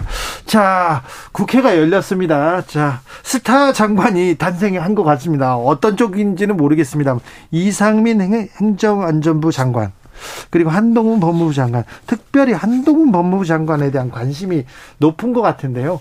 요즘 어떻게 보셨어요? 법사위에 계셨으면 이 만주 변호사 출신 박지원 원장께서 아 한동훈 장관을 어떻게 이렇게 다뤘을까 그런 것도 좀 자막 궁금합니다. 저는 요즘 뭐 법사위 주변에서 그 지난 청문회 이후 네. 박남배. 네. 박지원, 박영선 얘기가 계속 나온다고 그래요. 네. 저는 지금 현재 윤석열 대통령이 한 달 정도 됐을 때 차기 대통령 선호도를 여론조사기관에서 조사를 했지 않습니까? 네. 그때 압도적으로 이재명 의원이 1등 네. 그리고 오세훈 시장이 2등 한동훈 장관이 3등이 되더라고요. 네. 어떻게 됐든 부각된 건 사실이에요. 네. 스타 장관이 된 건 사실이에요. 네. 그렇지만은 윤석열 대통령께서도 검찰총장 할 때 대통령 후보로 여론조사가 계속 부각되니까 예. 나는 여론조사에서 빼달라. 예. 예, 그래서 나는 윤석열 대통령이 그때 예. 총장으로서 굉장히 옳은 태도를 하시는구나. 예, 빼달라. 이렇게 생각했어요. 네. 그렇다면 한동훈 장관도 그런 겸손한 자세를 갖는 것이 필요하다. 그리고 지금 이 보수 측에서 국민의힘 지지층에서는 한동훈 장관이 국회에 가서 큰 소리 빵빵 치니까 예. 굉장히 시원하고 아주 스타 의원이다라고 생각하는데 제가 볼 때는 윤석열 정부가 지금 오늘 갤럽 여론조사에서 28%는 네. 부정, 네. 긍정. 62%가 부정인데 네. 이게 여러 가지 이유가 있겠지만은 국민 앞에 겸손하지 못했다. 예. 이런 것도 크게 작용했으리라고 봐요. 네. 그래서 저는 그래도 한동훈 장관은 국회의원은 국민의 대표예요. 예. 국민을 상대하는 장관의 태도로서는 좀 과격한 점도 네. 너무 똑똑한 점도 있다. 예. 그러니까 저는 한동훈 장관의 미래를 위해서도 겸손하라. 겸손했으면 좋겠다. 네. 이렇게 말씀드립니다. 국민의 대표한테 지금 그렇죠. 너무 따져. 국회의원이 어떤 자리입니까? 네. 국민의 대표예요. 예. 알겠습니다. 민주당으로 가볼까요? 민주당 안 가도 되는데. 안 가도 돼요? 이 얘기만 예. 하셨으면 좋겠습니다. 민주당 아직 복당 안 했어요. 그래요? 왜 안 되셨죠? 이제 뭐 대표 결정되면은 네. 복당하려고 그래요. 아무튼 지지율이 28%까지 떨어졌습니다. 아까 정치연구소에서도 저희 개요도 언급했는데요. 자, 이건 좀 심각하게 받아들여야 되는데 이건 보통 문제가 아닙니다. 네. 지금 뭐 청와대에서 대통령실에서 국민의 의사를 알고 네. 겸허히 수용하겠다 이런 얘기를 했지만은 예. 지금 만약에 이것이 내각제라고 하면은 정권이 물러가야 되는 겁니다. 총리 쫓겨났죠. 네, 그렇죠. 그리고 역대 물론 이명박 대통령 당시 이보다도 훨씬 낮은 예. 24% 정도가 나왔지만은 그때는 수입 소고기 파동. 네. 명확한 대형 문제가 있었으니까 된 거예요. 예. 그렇지만은 윤석열 대통령은 지금 오늘이 81일째인데 네. 그렇게 큰 대형 사고도 없는데 어떻게 됐든 인사를 잘못했다. 도어 스태핑에서 대통령이 자꾸 실언을 한다. 김건희 여사의 공적 활동. 그리고 무엇보다도 국민과 세계는 경제와 물가인데 자꾸 사정으로 간다. 네. 이런 것들이 전부 국민들에게 아주 속상하게 했단 말이에요. 네네. 그리고 이 집권 여당이 권력 투쟁만 하고 네. 이렇게 겸손하지 못하니까 이런 결과가 나왔는데 저는 더 한심하게 생각하는 것이 만약에 이 정도로 국민들이 28%밖에 지지하지 않는 긍정적 평가를 하지 않는 결과가 나왔다고 하면은 총리나 네. 당대표나 대통령실장 이분들은 제 탓입니다. 네. 저희들이 대통령을 잘못 모셔서 국민들로부터 이런 평가를 받게 됐으니까 저희들이 책임지고 물러가겠습니다. 네. 이런 태도가 나오는데 아무도 그런 것이 없어요. 인적 쇄신이 좀 필요하긴 한 것 같아요. 이제 보십시오. 만약에 지금 18, 9일, 한 20일 있으면은 대통령 취임 100일입니다. 네. 뭐 KBS에서도 모든 언론이 평가를 그렇죠. 할 거고. 여론조사합니다. 뭐 당에서도 할 거고. 예. 할 거란 말이에요. 그러면 윤석열 대통령 취임 100일 뭘 잘했냐? 뭘 했냐부터 물 거예요. 네. 그럼 뭘 했습니까? 저는 대통령실을 용산으로 옮기고 청와대 개방한 거. 예. 그리고 모든 잘못은 문재인 정부 탓이다. 네. 남의 탓한 거. 국정원 조사한 것. 경찰. 예. 31년 전으로 후퇴시켜서 경찰 만든 것. 권력투쟁. 이런 것밖에 없지 않습니까? 내세울 게 없어요.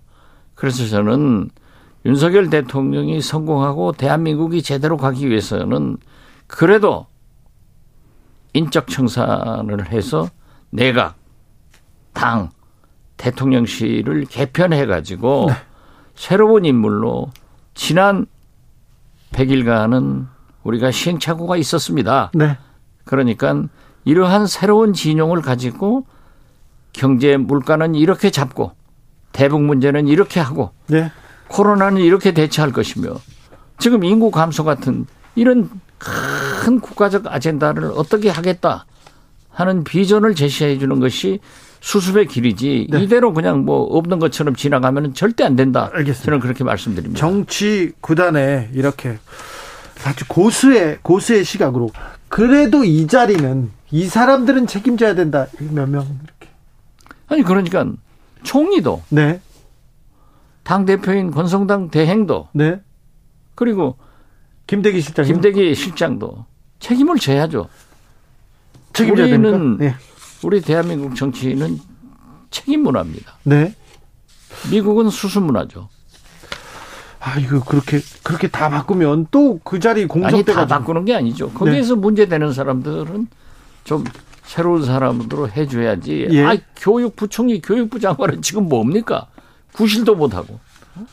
그래도 이런 것들이 네. 윤석열 대통령에게 국민이 화나게 한 거예요. 예. 국민을 화나게 만든 것이 그런 인사 아니에요. 예예. 지금 21%가 인사 잘못했다는 거 아니에요. 그렇습니다. 그러나 하나도 인정하지 못하고 계속 그것을 밀어붙인다고 하면 되겠냐 이거죠. 네.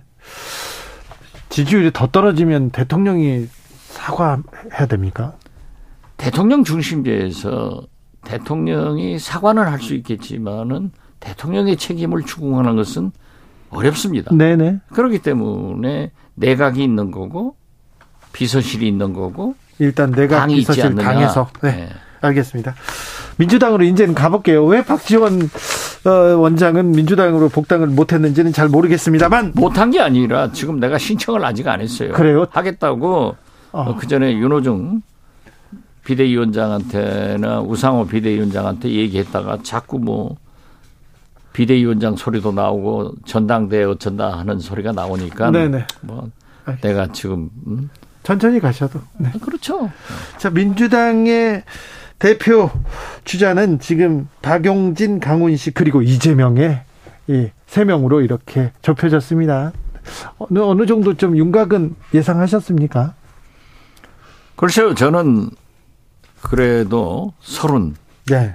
김민석 의원 중에 한 분이 들어가지 않을까. 예. 그런 생각을 했는데 97 세력들 박용진, 강훈식이 둘이 됐더라고요. 예. 이런 걸 보면은 제가 처음부터 97 세력들은 단일화해라. 예. 단일화해서 1대1로 이재명 의원과 한번 세게 붙어봐라. 네. 그래서 그 전당대회 과정 중에서 민주당을 어떻게 개혁하고 혁신할 것인가. 내년 총선은 어떤 기준으로 공천을 할 것인가. 예. 그리고 윤석열 정부와 무엇은 협력하고 무엇은 반대할 것인가. 이런 구체적인 내용을 당내에서 토론을 통해서 투쟁을 통해서 한번 만들어봐라. 그래야 흥행이 될 것이다라고 했는데 네. 이제 그 부분은 조금 미흡했죠. 좀 전당대회가 서로 예. 그냥 입만 버리면 누구든지 나는 반 이재명이다. 이재명 안 된다. 그런데 국민이나 당원들의 절대적 지지는 이재명 의원한테 있단 말이에요. 네. 그래서 난 그 싸우지 마라. 예. 왜 총을 옆으로 쏘냐. 네. 앞으로 쏘라. 예. 라고 했는데 아무튼 저는 그 97 세력들 두 사람이 이제 본선에 올라왔으니까 단일화해서 이재명 후보와 네. 세게 한번 붙어보는 것이 바람직하다. 네. 이렇게 생각합니다. 속보 말씀드립니다. 국민의힘 초선의원 32명이 비대위로 전환해달라고 당 지도부에 전달했다고 합니다. 제가 뭐라고 해요. 그 과정이에요. 네. 그런데. 글로 가는군요. 윤석열 대통령께서 저걸요. 빨리 정광석과처럼 탁 결정을 해 줘야 됩니다. 그렇습니까? 그렇죠. 이렇게 돼가지고 계속 하면은 비대위 간다 아니다 뭐 어쩌다 하면은 상처만 남는 거예요. 그렇죠. 네. 그래서는 안 돼요. 네. 자, 민주당으로 다시 오겠습니다. 자, 이재명만 보여요. 다 이런 얘기를 합니다. 이번에 또 대표 경선이나 경선에서 다양한 목소리가 나오고 다양한 비전이 나오면서 새 인물이 나와야 되는데 이재명만 보여요. 이재명의 당이 되는 겁니까? 그것은 민주당이 네. 참으로 갖는 한계예요. 그렇습니까? 네, 우리가 이렇게 오랫동안 저도 정치를 하면서 보았지만은 김대중 대통령만 젊은 피를 수혈을 합니다. 네. 그래서 오늘날 민주당을 이끌고 있는 실질적 지도자인 586들이 김대중 대통령에 의해서 마지막 정치권으로 유입된 사람들이에요. 그 다음에 민주당에는 새로운 피가 수혈되지 못했어요. 그렇습니다. 어떻게 됐든 지금 현재 97 세력들도 네. 그 후배들이 없죠. 들어왔는데 네.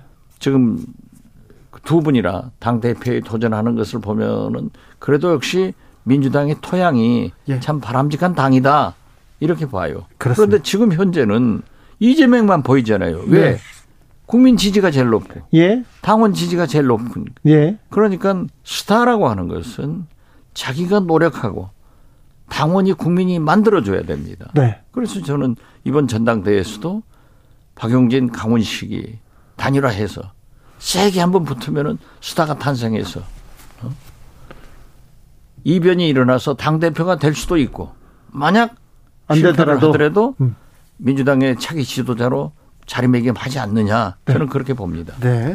일단 뭐 세게 붙어야 하는군요. 아, 그렇죠. 네. 그래야 스타가 다 나옵니다. 네. 네. 많은 스타들이 나오는 게 좋죠, 당연히. 아, 당연히 그렇죠. 네. 또 속보를 말씀드리겠습니다. 감사원장이 하반기에 공수처 감사 착수 예정이라고 발표했습니다. 그러니까 감사원에서는 방송통신위원회 그리고 권익위 그리고 공수처 감사할 거라고 합니다. 어떻게 보셨어요? 나는 감사원만 바로 서면은 대한민국이 바로 설 수 있어요. 그래요? 감사원만 정의로우면 대한민국의 정의가 이루어져요. 예. 우리나라 국가 최고의 사정기관 아닙니까? 네. 제가 법사위원으로 있을 때 보면은 4대강 감사를요. 예. 해요. 예. 그러면은 대통령이 바뀌면 정권에 따라 달라져요. 감사 결과가 밝혀지고. 네. 또 감사원장이 바뀌면은 또 안 달라져요. 네. 그래서 감사 기준이 뭐냐? 예. 라고 내 추궁한 적도 있는데 이번에도 보십시오. 네. 그 뭐 최재해 감사원장께서 네. 뭐 대통령 국정 철학을 잘 보자는 것이 감사원의 일이라고요. 그런 사람들이 감사원장을 하기 때문에 오늘날 감사원이 국민적 존경을 못 받는 거예요. 지금 보십시오. 예. 권익위원장이나 방통위원장은 네. 정치적 중립의 필요성과 권력의 휘둘름을 안 받기 위해서 임기제가 그렇죠. 보장되는 거예요. 그렇죠. 임기제죠. 그것이 입법 정신이에요. 네. 그래서 감사원도 헌법기관으로서 임기제가 보장된 거예요. 예. 그런데 어제 그제 전현희 권익위원장을 상임위에서 네. 윤핵관 중에 찐핵관 의원이 물러가라. 그래서 물러가지 않는다고 자기 업무를 충실하겠다라고 했더니 감사원에 감사를 받게 하겠다. 네. 이런 말씀을 했대요. 예. 그런데 바로 그 뒷날 어제 국가권익위원회 감사가 들어온 거예요. 네. 물론 방송위원회도 감사가 들어간 거예요. 예.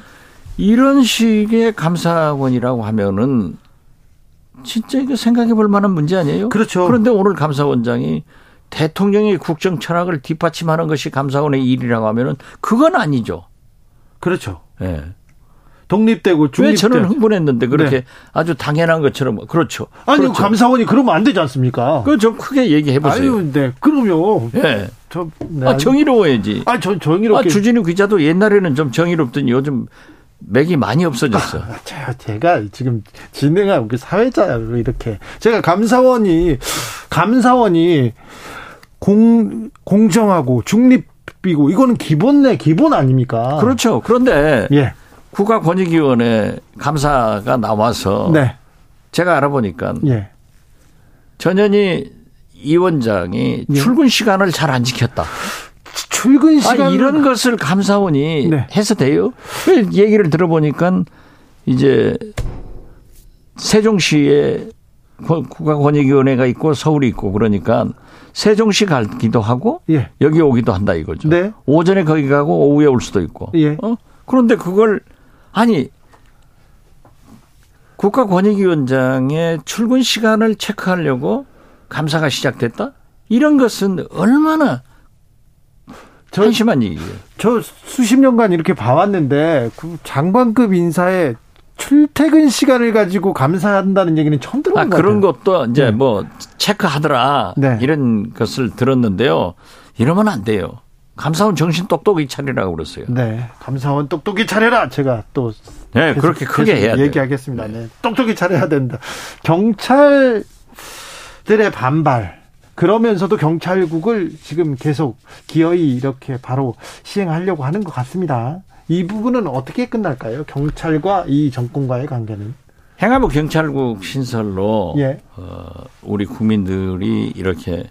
윤석열 대통령을 28%밖에 지지하지 않는 결과가 나왔다고 봐요. 네. 뭐 여러 가지 이유 중에 하나가 그것도 있을 건데 거듭 말씀드리지만 경찰은 31년 전 네. 내무부에서 치안반부로 독립이 됐단 말이에요. 네. 31년간 뭐 잘했건 못했건 경찰의 정치적 독립을 위해서 오늘까지 발전해 왔는데 네. 이걸 떡 돌려가지고 31년 전으로 돌려놓고 경찰을 장악하려고 하는 기도는 있을 수 없는 일이다. 네. 그러니까 국민도 경찰도 반발을 했지 않습니까? 예. 그러나 이것을 시행령으로 통과가 됐어요. 예.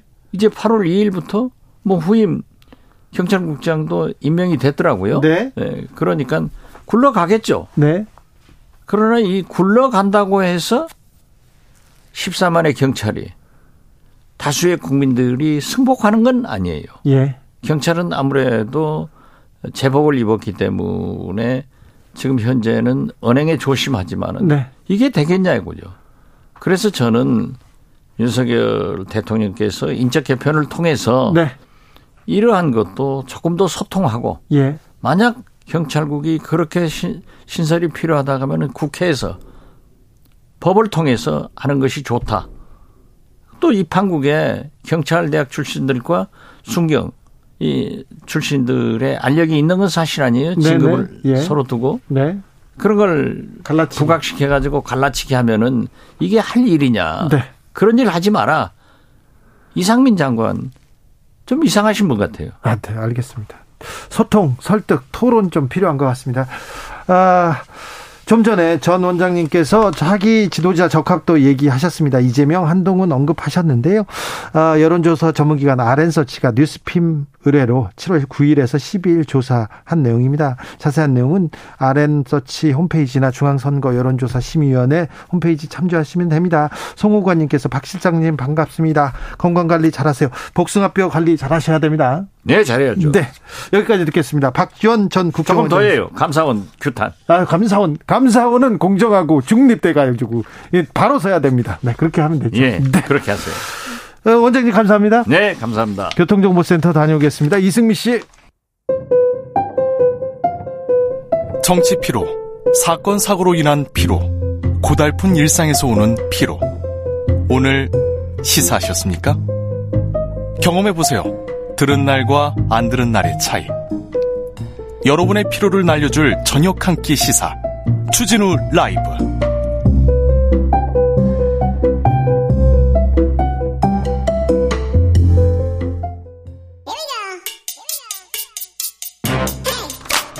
뉴스를 향한 진지한 고민, 기자들의 수다. 라이브 기자실을 찾은 오늘의 기자는 탐구하는 기자입니다. 미디어 오늘 정철훈 기자, 어서 오세요. 안녕하세요. 네, 오늘은 어떤 이야기로 시작해 볼까요? 아, 요즘 뭐 검찰보다 무서운 데가 감사원 같은데. 아, 그렇습니까? 네, 감사원이 지금 지난 25일부터 이제 8월 12일까지 15일간 방통위에 대한 실질 감사를 실시하게 됐습니다. 네. 그러니까 지금까지는 자료 감사를 했던 건데, 지난달부터. 네. 자료 감사만 무려 한 달을 한 겁니다. 예. 그리고 이제 실질 감사를 들어가는데, 감사 결과에 좀 관심이 좀 많이 모아지고 있는 상황입니다. 예, 방통위원장 흔들기라는 비판이 나오고 있는데, 방통위원장이 오늘 또 국회에 출석을 해서 이 정기 감사의 업무 범위를 넘어선 것 같다, 이런 개인 의견을 밝히기도 했는데, 네. 요게 사실 그 언론 장악 이슈랑도 이어지는 부분이어가지고 네. 좀 많은 관심을 좀 가져주셨으면 좋겠습니다. 관심은 높은데요. 아무튼 감사원이 법과 원칙에 맞춰서 네. 공정하고 공정하게 잘 해주시리라고 믿겠습니다. 네. 후반기에서는 공수처 그리고 권익위도 감사한다는데 네. 법대로 원칙대로 잘한 거 잘못한 거 있으면 뭐 네. 감사를 하는 게 또 맞겠죠. 지켜보겠습니다. 자. 어떤 이야기로 가볼까요? 네, 그 최근에 박성준 국민의힘 의원이 예. 27일 국회 대정부질문에서 이 공영방송 수신료 폐지 주장을 했는데요. 네.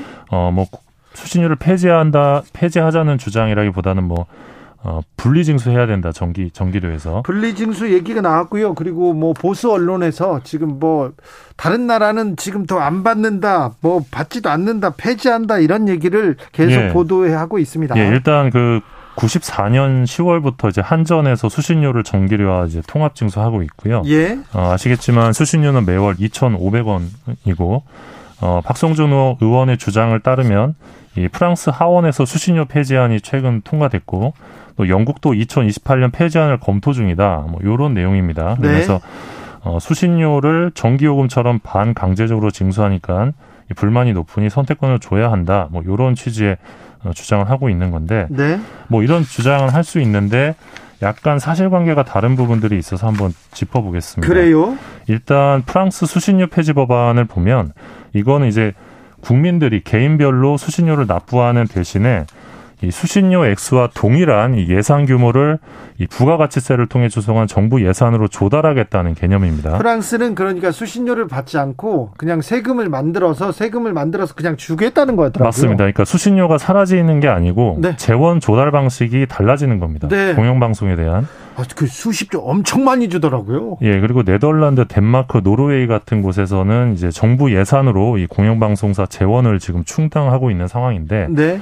그러니까 박성중 의원의 주장대로 뭔가 공영방송을 사람들이 더 이상 안 본다, 중요하지 않다, 뭐 이런 개념이 아니라 공영방송에 대한 뭐 정의나 역할이 이제 점점 달라지지 않습니까? 미디어 환경 변화에 따라서 네. 그런 가운데 공적 책무를 강화하는 추세와 더불어서 이 재원 조달 방식도 이제 각 국가별로 조금씩 달라지고 있는 겁니다. 그래서 네네. 공영방송이 더 이상 중요하지 않아서 뭔가 수신료 폐지 논의가 나온다 이런 이야기는 좀 사실과 다르다 이렇게 이해하시면 될 것 같습니다. 언론이 중요하지 않아서 지금 뭐 언론 환경 이상해졌다 이렇게 주장하시는 분들도 많은데 그럼에도 불구하고 언론은 더 중요해지고 있다 이런 얘기도 예, 있는데. 그러니까 물론 이제 그 공영방송에 대한 평가는 다양할 네, 수 있고 달라질 수도 예, 있어요. 그리고 공영방송이 부족한 점도 분명히 있는데요. 네. 공영방송에 대한 역할은 점점 중요해지고 있는 시대입니다. 왜냐하면 예. 이제 가짜 뉴스가 워낙 많고 그렇습니다. 그거를 이제 정정하고 바로잡을 수 있는 데가 사실 공영 미디어밖에 없거든요. 네. 현재 이제 유럽의 47개 나라에서 이 공영방송이 64개가 있는데 재원용을 보면 공적 재원이 79%입니다. 그러니까 그 공영방송사가 있으면 80% 정도는 공적 지원을 받는 건데 수익에. 근데 우리나라 같은 경우는 지금 KBS의 경우 46%입니다. 그러니까 50%가 안 되는 거죠.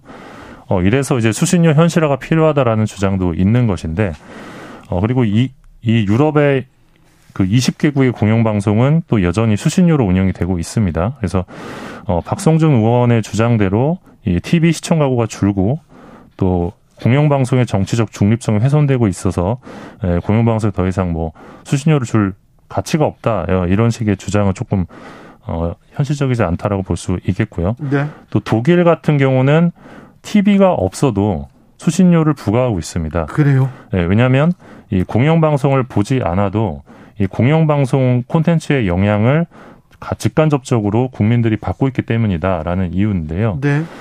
사실 최근에 제가 그 KBS에서 봤던 리포트 중에 정말 인상 깊었던 게 그 GPS와 리어카 혹시 보셨습니까? GPS와 리어카요? 예. 그러니까 이제 리어카에서 폐지를 줍는 이제 노인들이 많은데 네.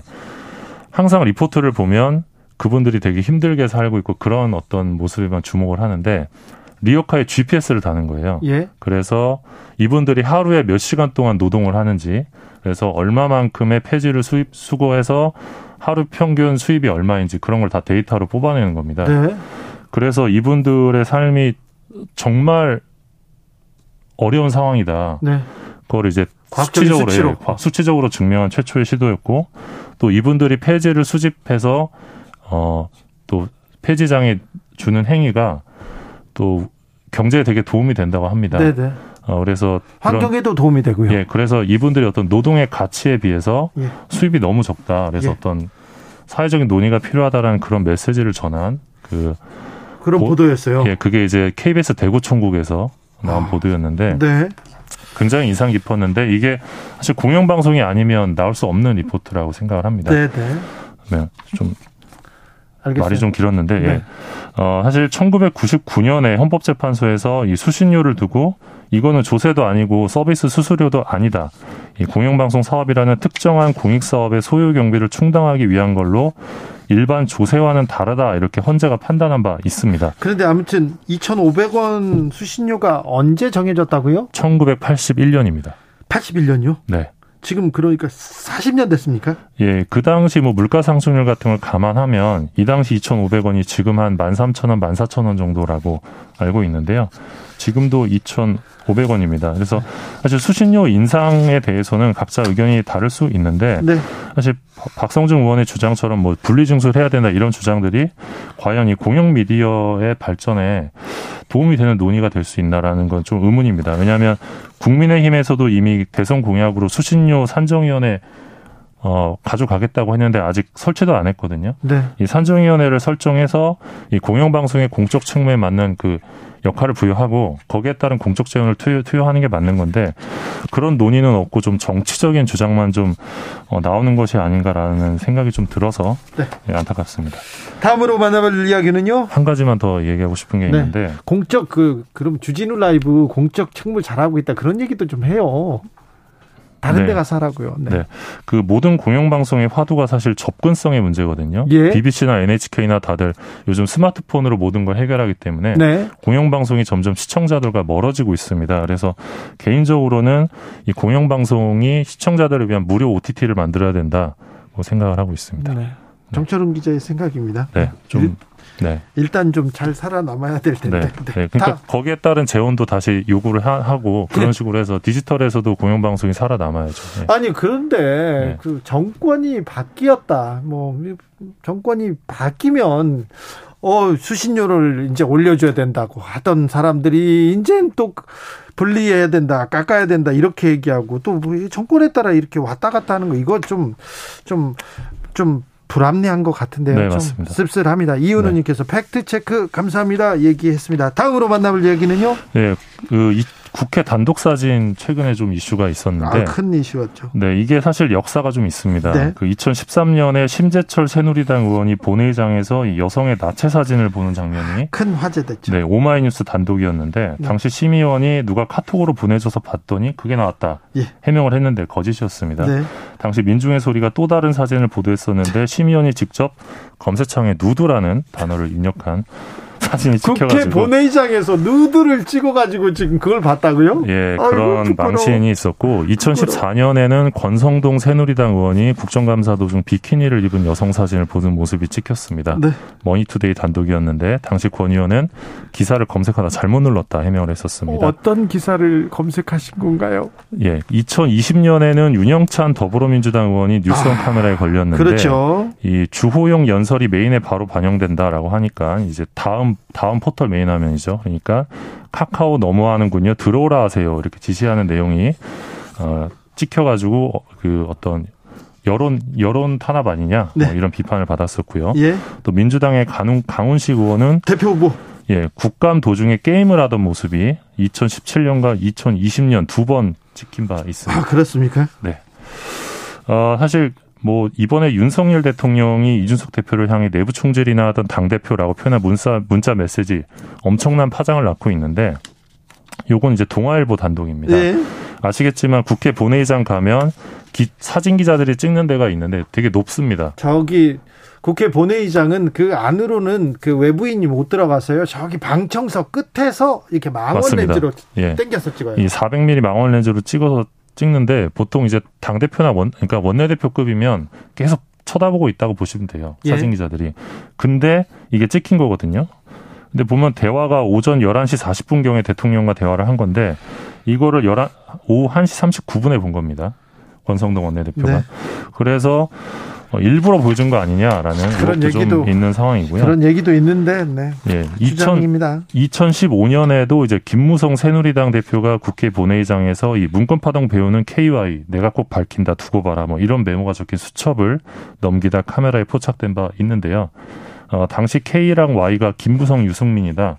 이런 추측이 돌았고 이 두 사람이 당시 정윤의 문건 유출 배우라는 얘기가 좀 파다했거든요. 예. 그래서 김무성 대표가 청와대 견제서를 폭로하기 위해 일부러 노출했다 이런 해석이 나오기도 했습니다. 네, 그래서 지금 해석이 분분한 겁니다. 네. 자, 기자들의 수다 미디어 오늘 정철훈 기자와 함께했습니다. 감사합니다. 고맙습니다.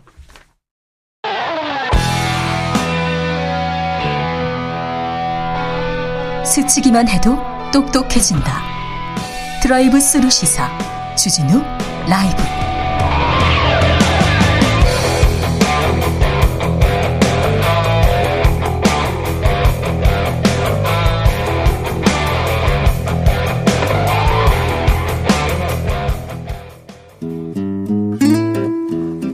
현실의 불이 꺼지고 영화의 막이 오릅니다. 영화보다 더 영화 같은 현실 시작합니다. 라이너의 시사회. 영화 전문 유튜버 라이너 어서 오세요. 네, 안녕하세요. 오늘은 어떤 이야기 가볼까요? 네, 오늘 지난주처럼 휴가철에 볼만한 작품을 선정해봤습니다. 휴가철 특집 이어집니다. 네, 휴가철에는 늘 영화가 필요하고요. 지난주는 노인을 위한 나라는 없다. 휴가철에는 영화가 필요합니까? 네, 그렇습니다. 그럼 언제는 영화가 필요 없습니까? 아, 언제나 필요하죠. 근데 그렇습니까? 늘 필요합니다. 라이너한테는 그렇고요. 네.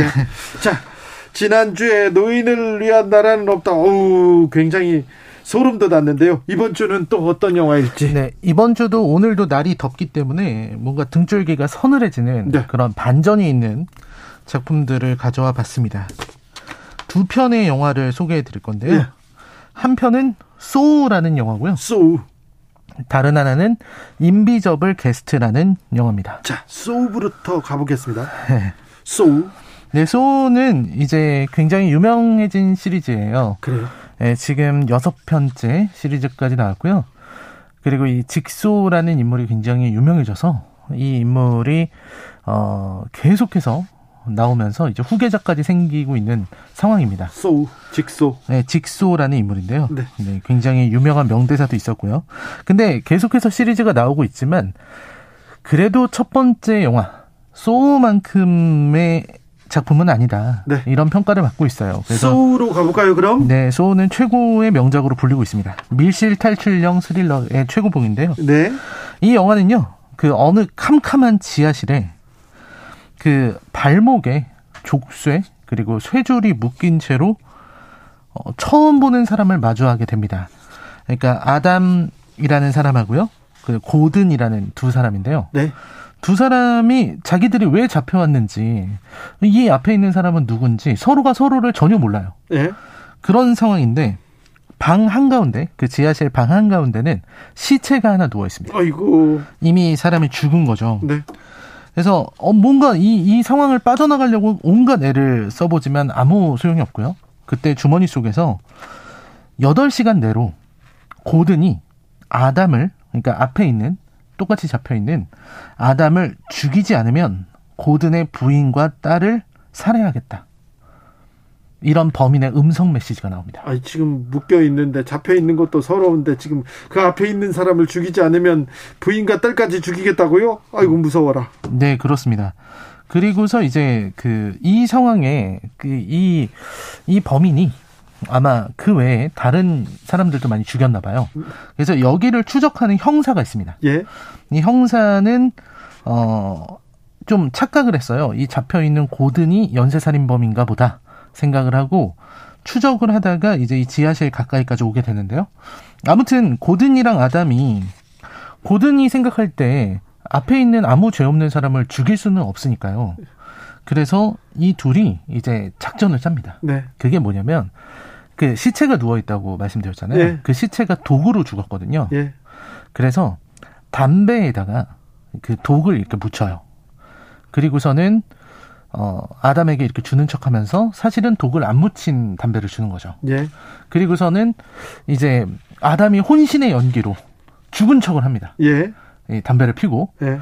그랬는데 이 범인은 정말 악독해서 그 죽은 척하는 아담에게 전기 충격을 합니다. 한 번 죽었는데, 이미 죽었는데 죽었는지 보려고요? 네, 전기 고문을 하는 거예요.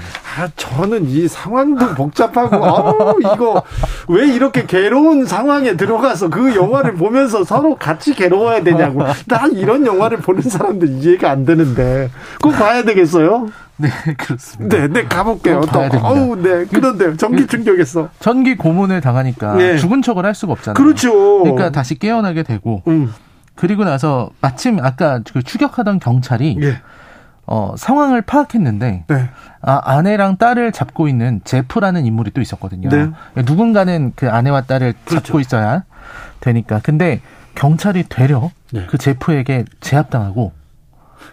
총을 맞아서 죽습니다. 네, 죽어요.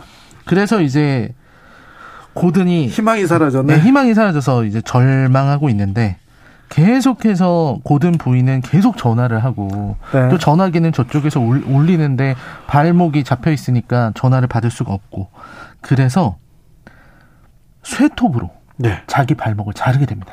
아이고. 그리고는 총을 주워서 아담의 어깨에 총을 쏴버리죠. 예.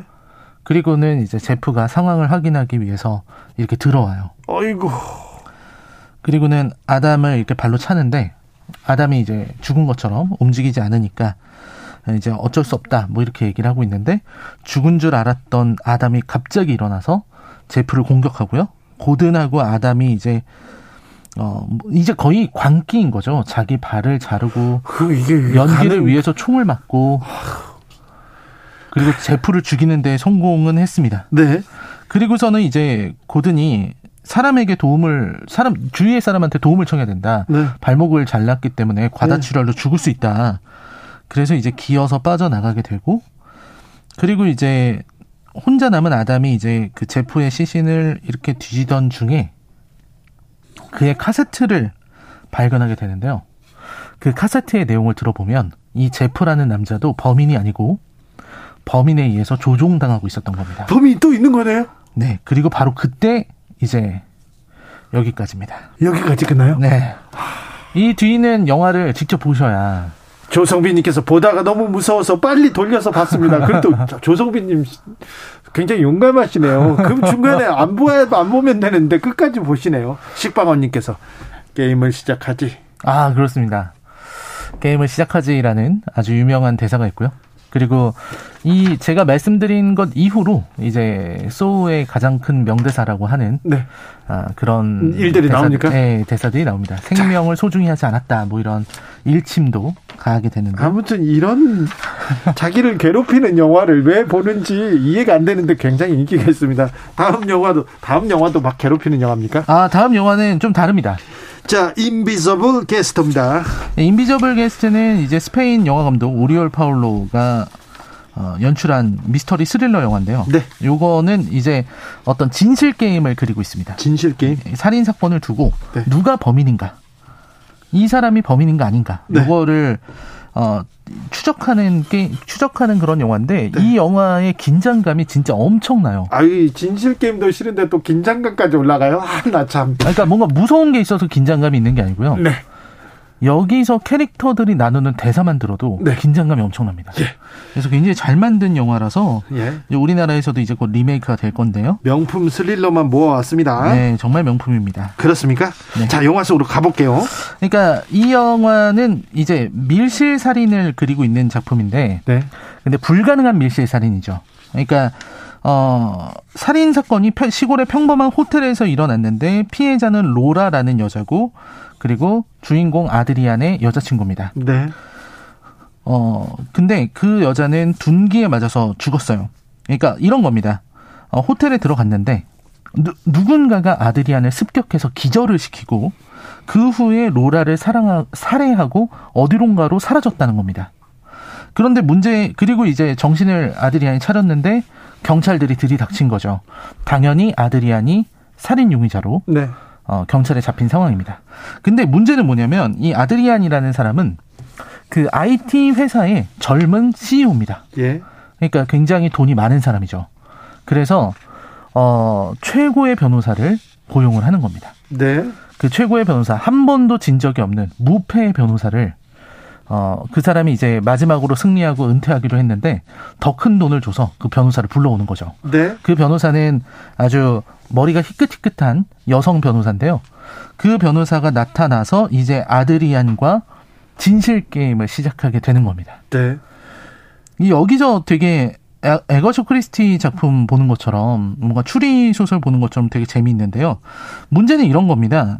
누군가가 들어와서 아드리안을 기절시켰다고 아드리안은 주장하고 있는데, 근데 들어온 흔적도 없고 누군가 나간 흔적도 없기 때문에 살인이 불가능에 가까운 것이죠. 그래서 요거 아드리안 말대로 진범이 있다면은 누군가가 그 진범이 있어야 되는데, 이 최고의 변호사인 버지니아는 이 진범이 누구인지를 알아내려고 합니다. 분명히 어떤 면식범이거나 혹은 원한이 있는 사람일 것이다. 네. 그래서 아드리안이 숨기고 있는 과거를 하나씩 파헤쳐요. 예. 그러니까 원래 아드리안과 로라가 사실은 살인 사건을 저질렀다는 것까지 알게 됩니다. 예. 둘이 이제 불륜 관계였었는데요. 네. 두 사람이 시골길을 가고 있다가 둘이 이제 싸우다가 교통사고를 내서 사람을 죽인 적이 있어요. 예. 그때 아드리안이랑 로라가 그 사건을 숨기려고 차에다가 시체를 태운 채로 차를 통째로 호수에다 버린 적이 있습니다. 네. 그래서 그 사건을 이제 계속 파헤치면서 누가 아드리안을 이렇게 함정에 빠뜨린 것이냐, 이거를 계속해서 찾아가는 이야기가 되는 거죠. 예. 그래서 이 교통사고를 숨기기 위해서 아드리안이 자신의 영향력과 돈을 동원해서 이 사건을 거짓으로 숨겼다는 걸 알게 되고, 버지니아는 그래서 피해자의 아버지, 호수로 빠뜨린 피해자의 아버지인 토마스라는 사람이 범인일 것이라고 추정을 하게 됩니다. 그리고서 이제 정말로 그게 사실이냐, 차를 호수를 밀었을 때 어땠냐, 뭐 이런 것들을 알게 돼요. 근데 그 안에서도 아드리안은 계속 거짓말을 했어요. 네. 차를 몰고 있었던 것이 로라였느냐 아드리안이었느냐. 아드리안은 처음엔 로라였다 그랬어요. 네. 그리고 교통사고가 났을 때 그 남자가 죽어 있었느냐라고 물었을 때 아드리안은 죽었다고 했지만 사실 진실을 알아보니까 그 남자는 숨을 쉬고 있었습니다. 아, 그래요? 숨을 쉬고 있었는데 호수에 빠뜨려 죽였었던 거죠. 그리고 이제 버지니아가 계속해서 아드리안을 그 추궁하고 밀어붙이고 그를 자극하면서 그의 거짓말을 완벽한 논리로 격파하고 마침내 이 영화는 범인의 정체를 밝히게 됩니다. 근데 그 범인의 정체가 굉장히 충격적이죠. 충격적입니까? 네.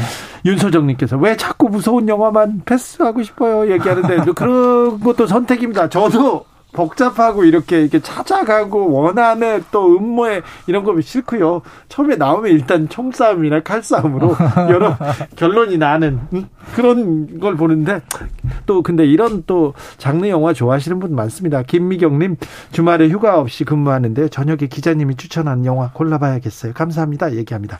김승현님, 인비저블 게스트 마지막 장면 충격입니다. 충격입니까? 엄청난 충격입니다. 네. 근데 엄청 잘 만든 작품입니까? 아, 이 영화는 정말 너무너무 재밌어서요. 네.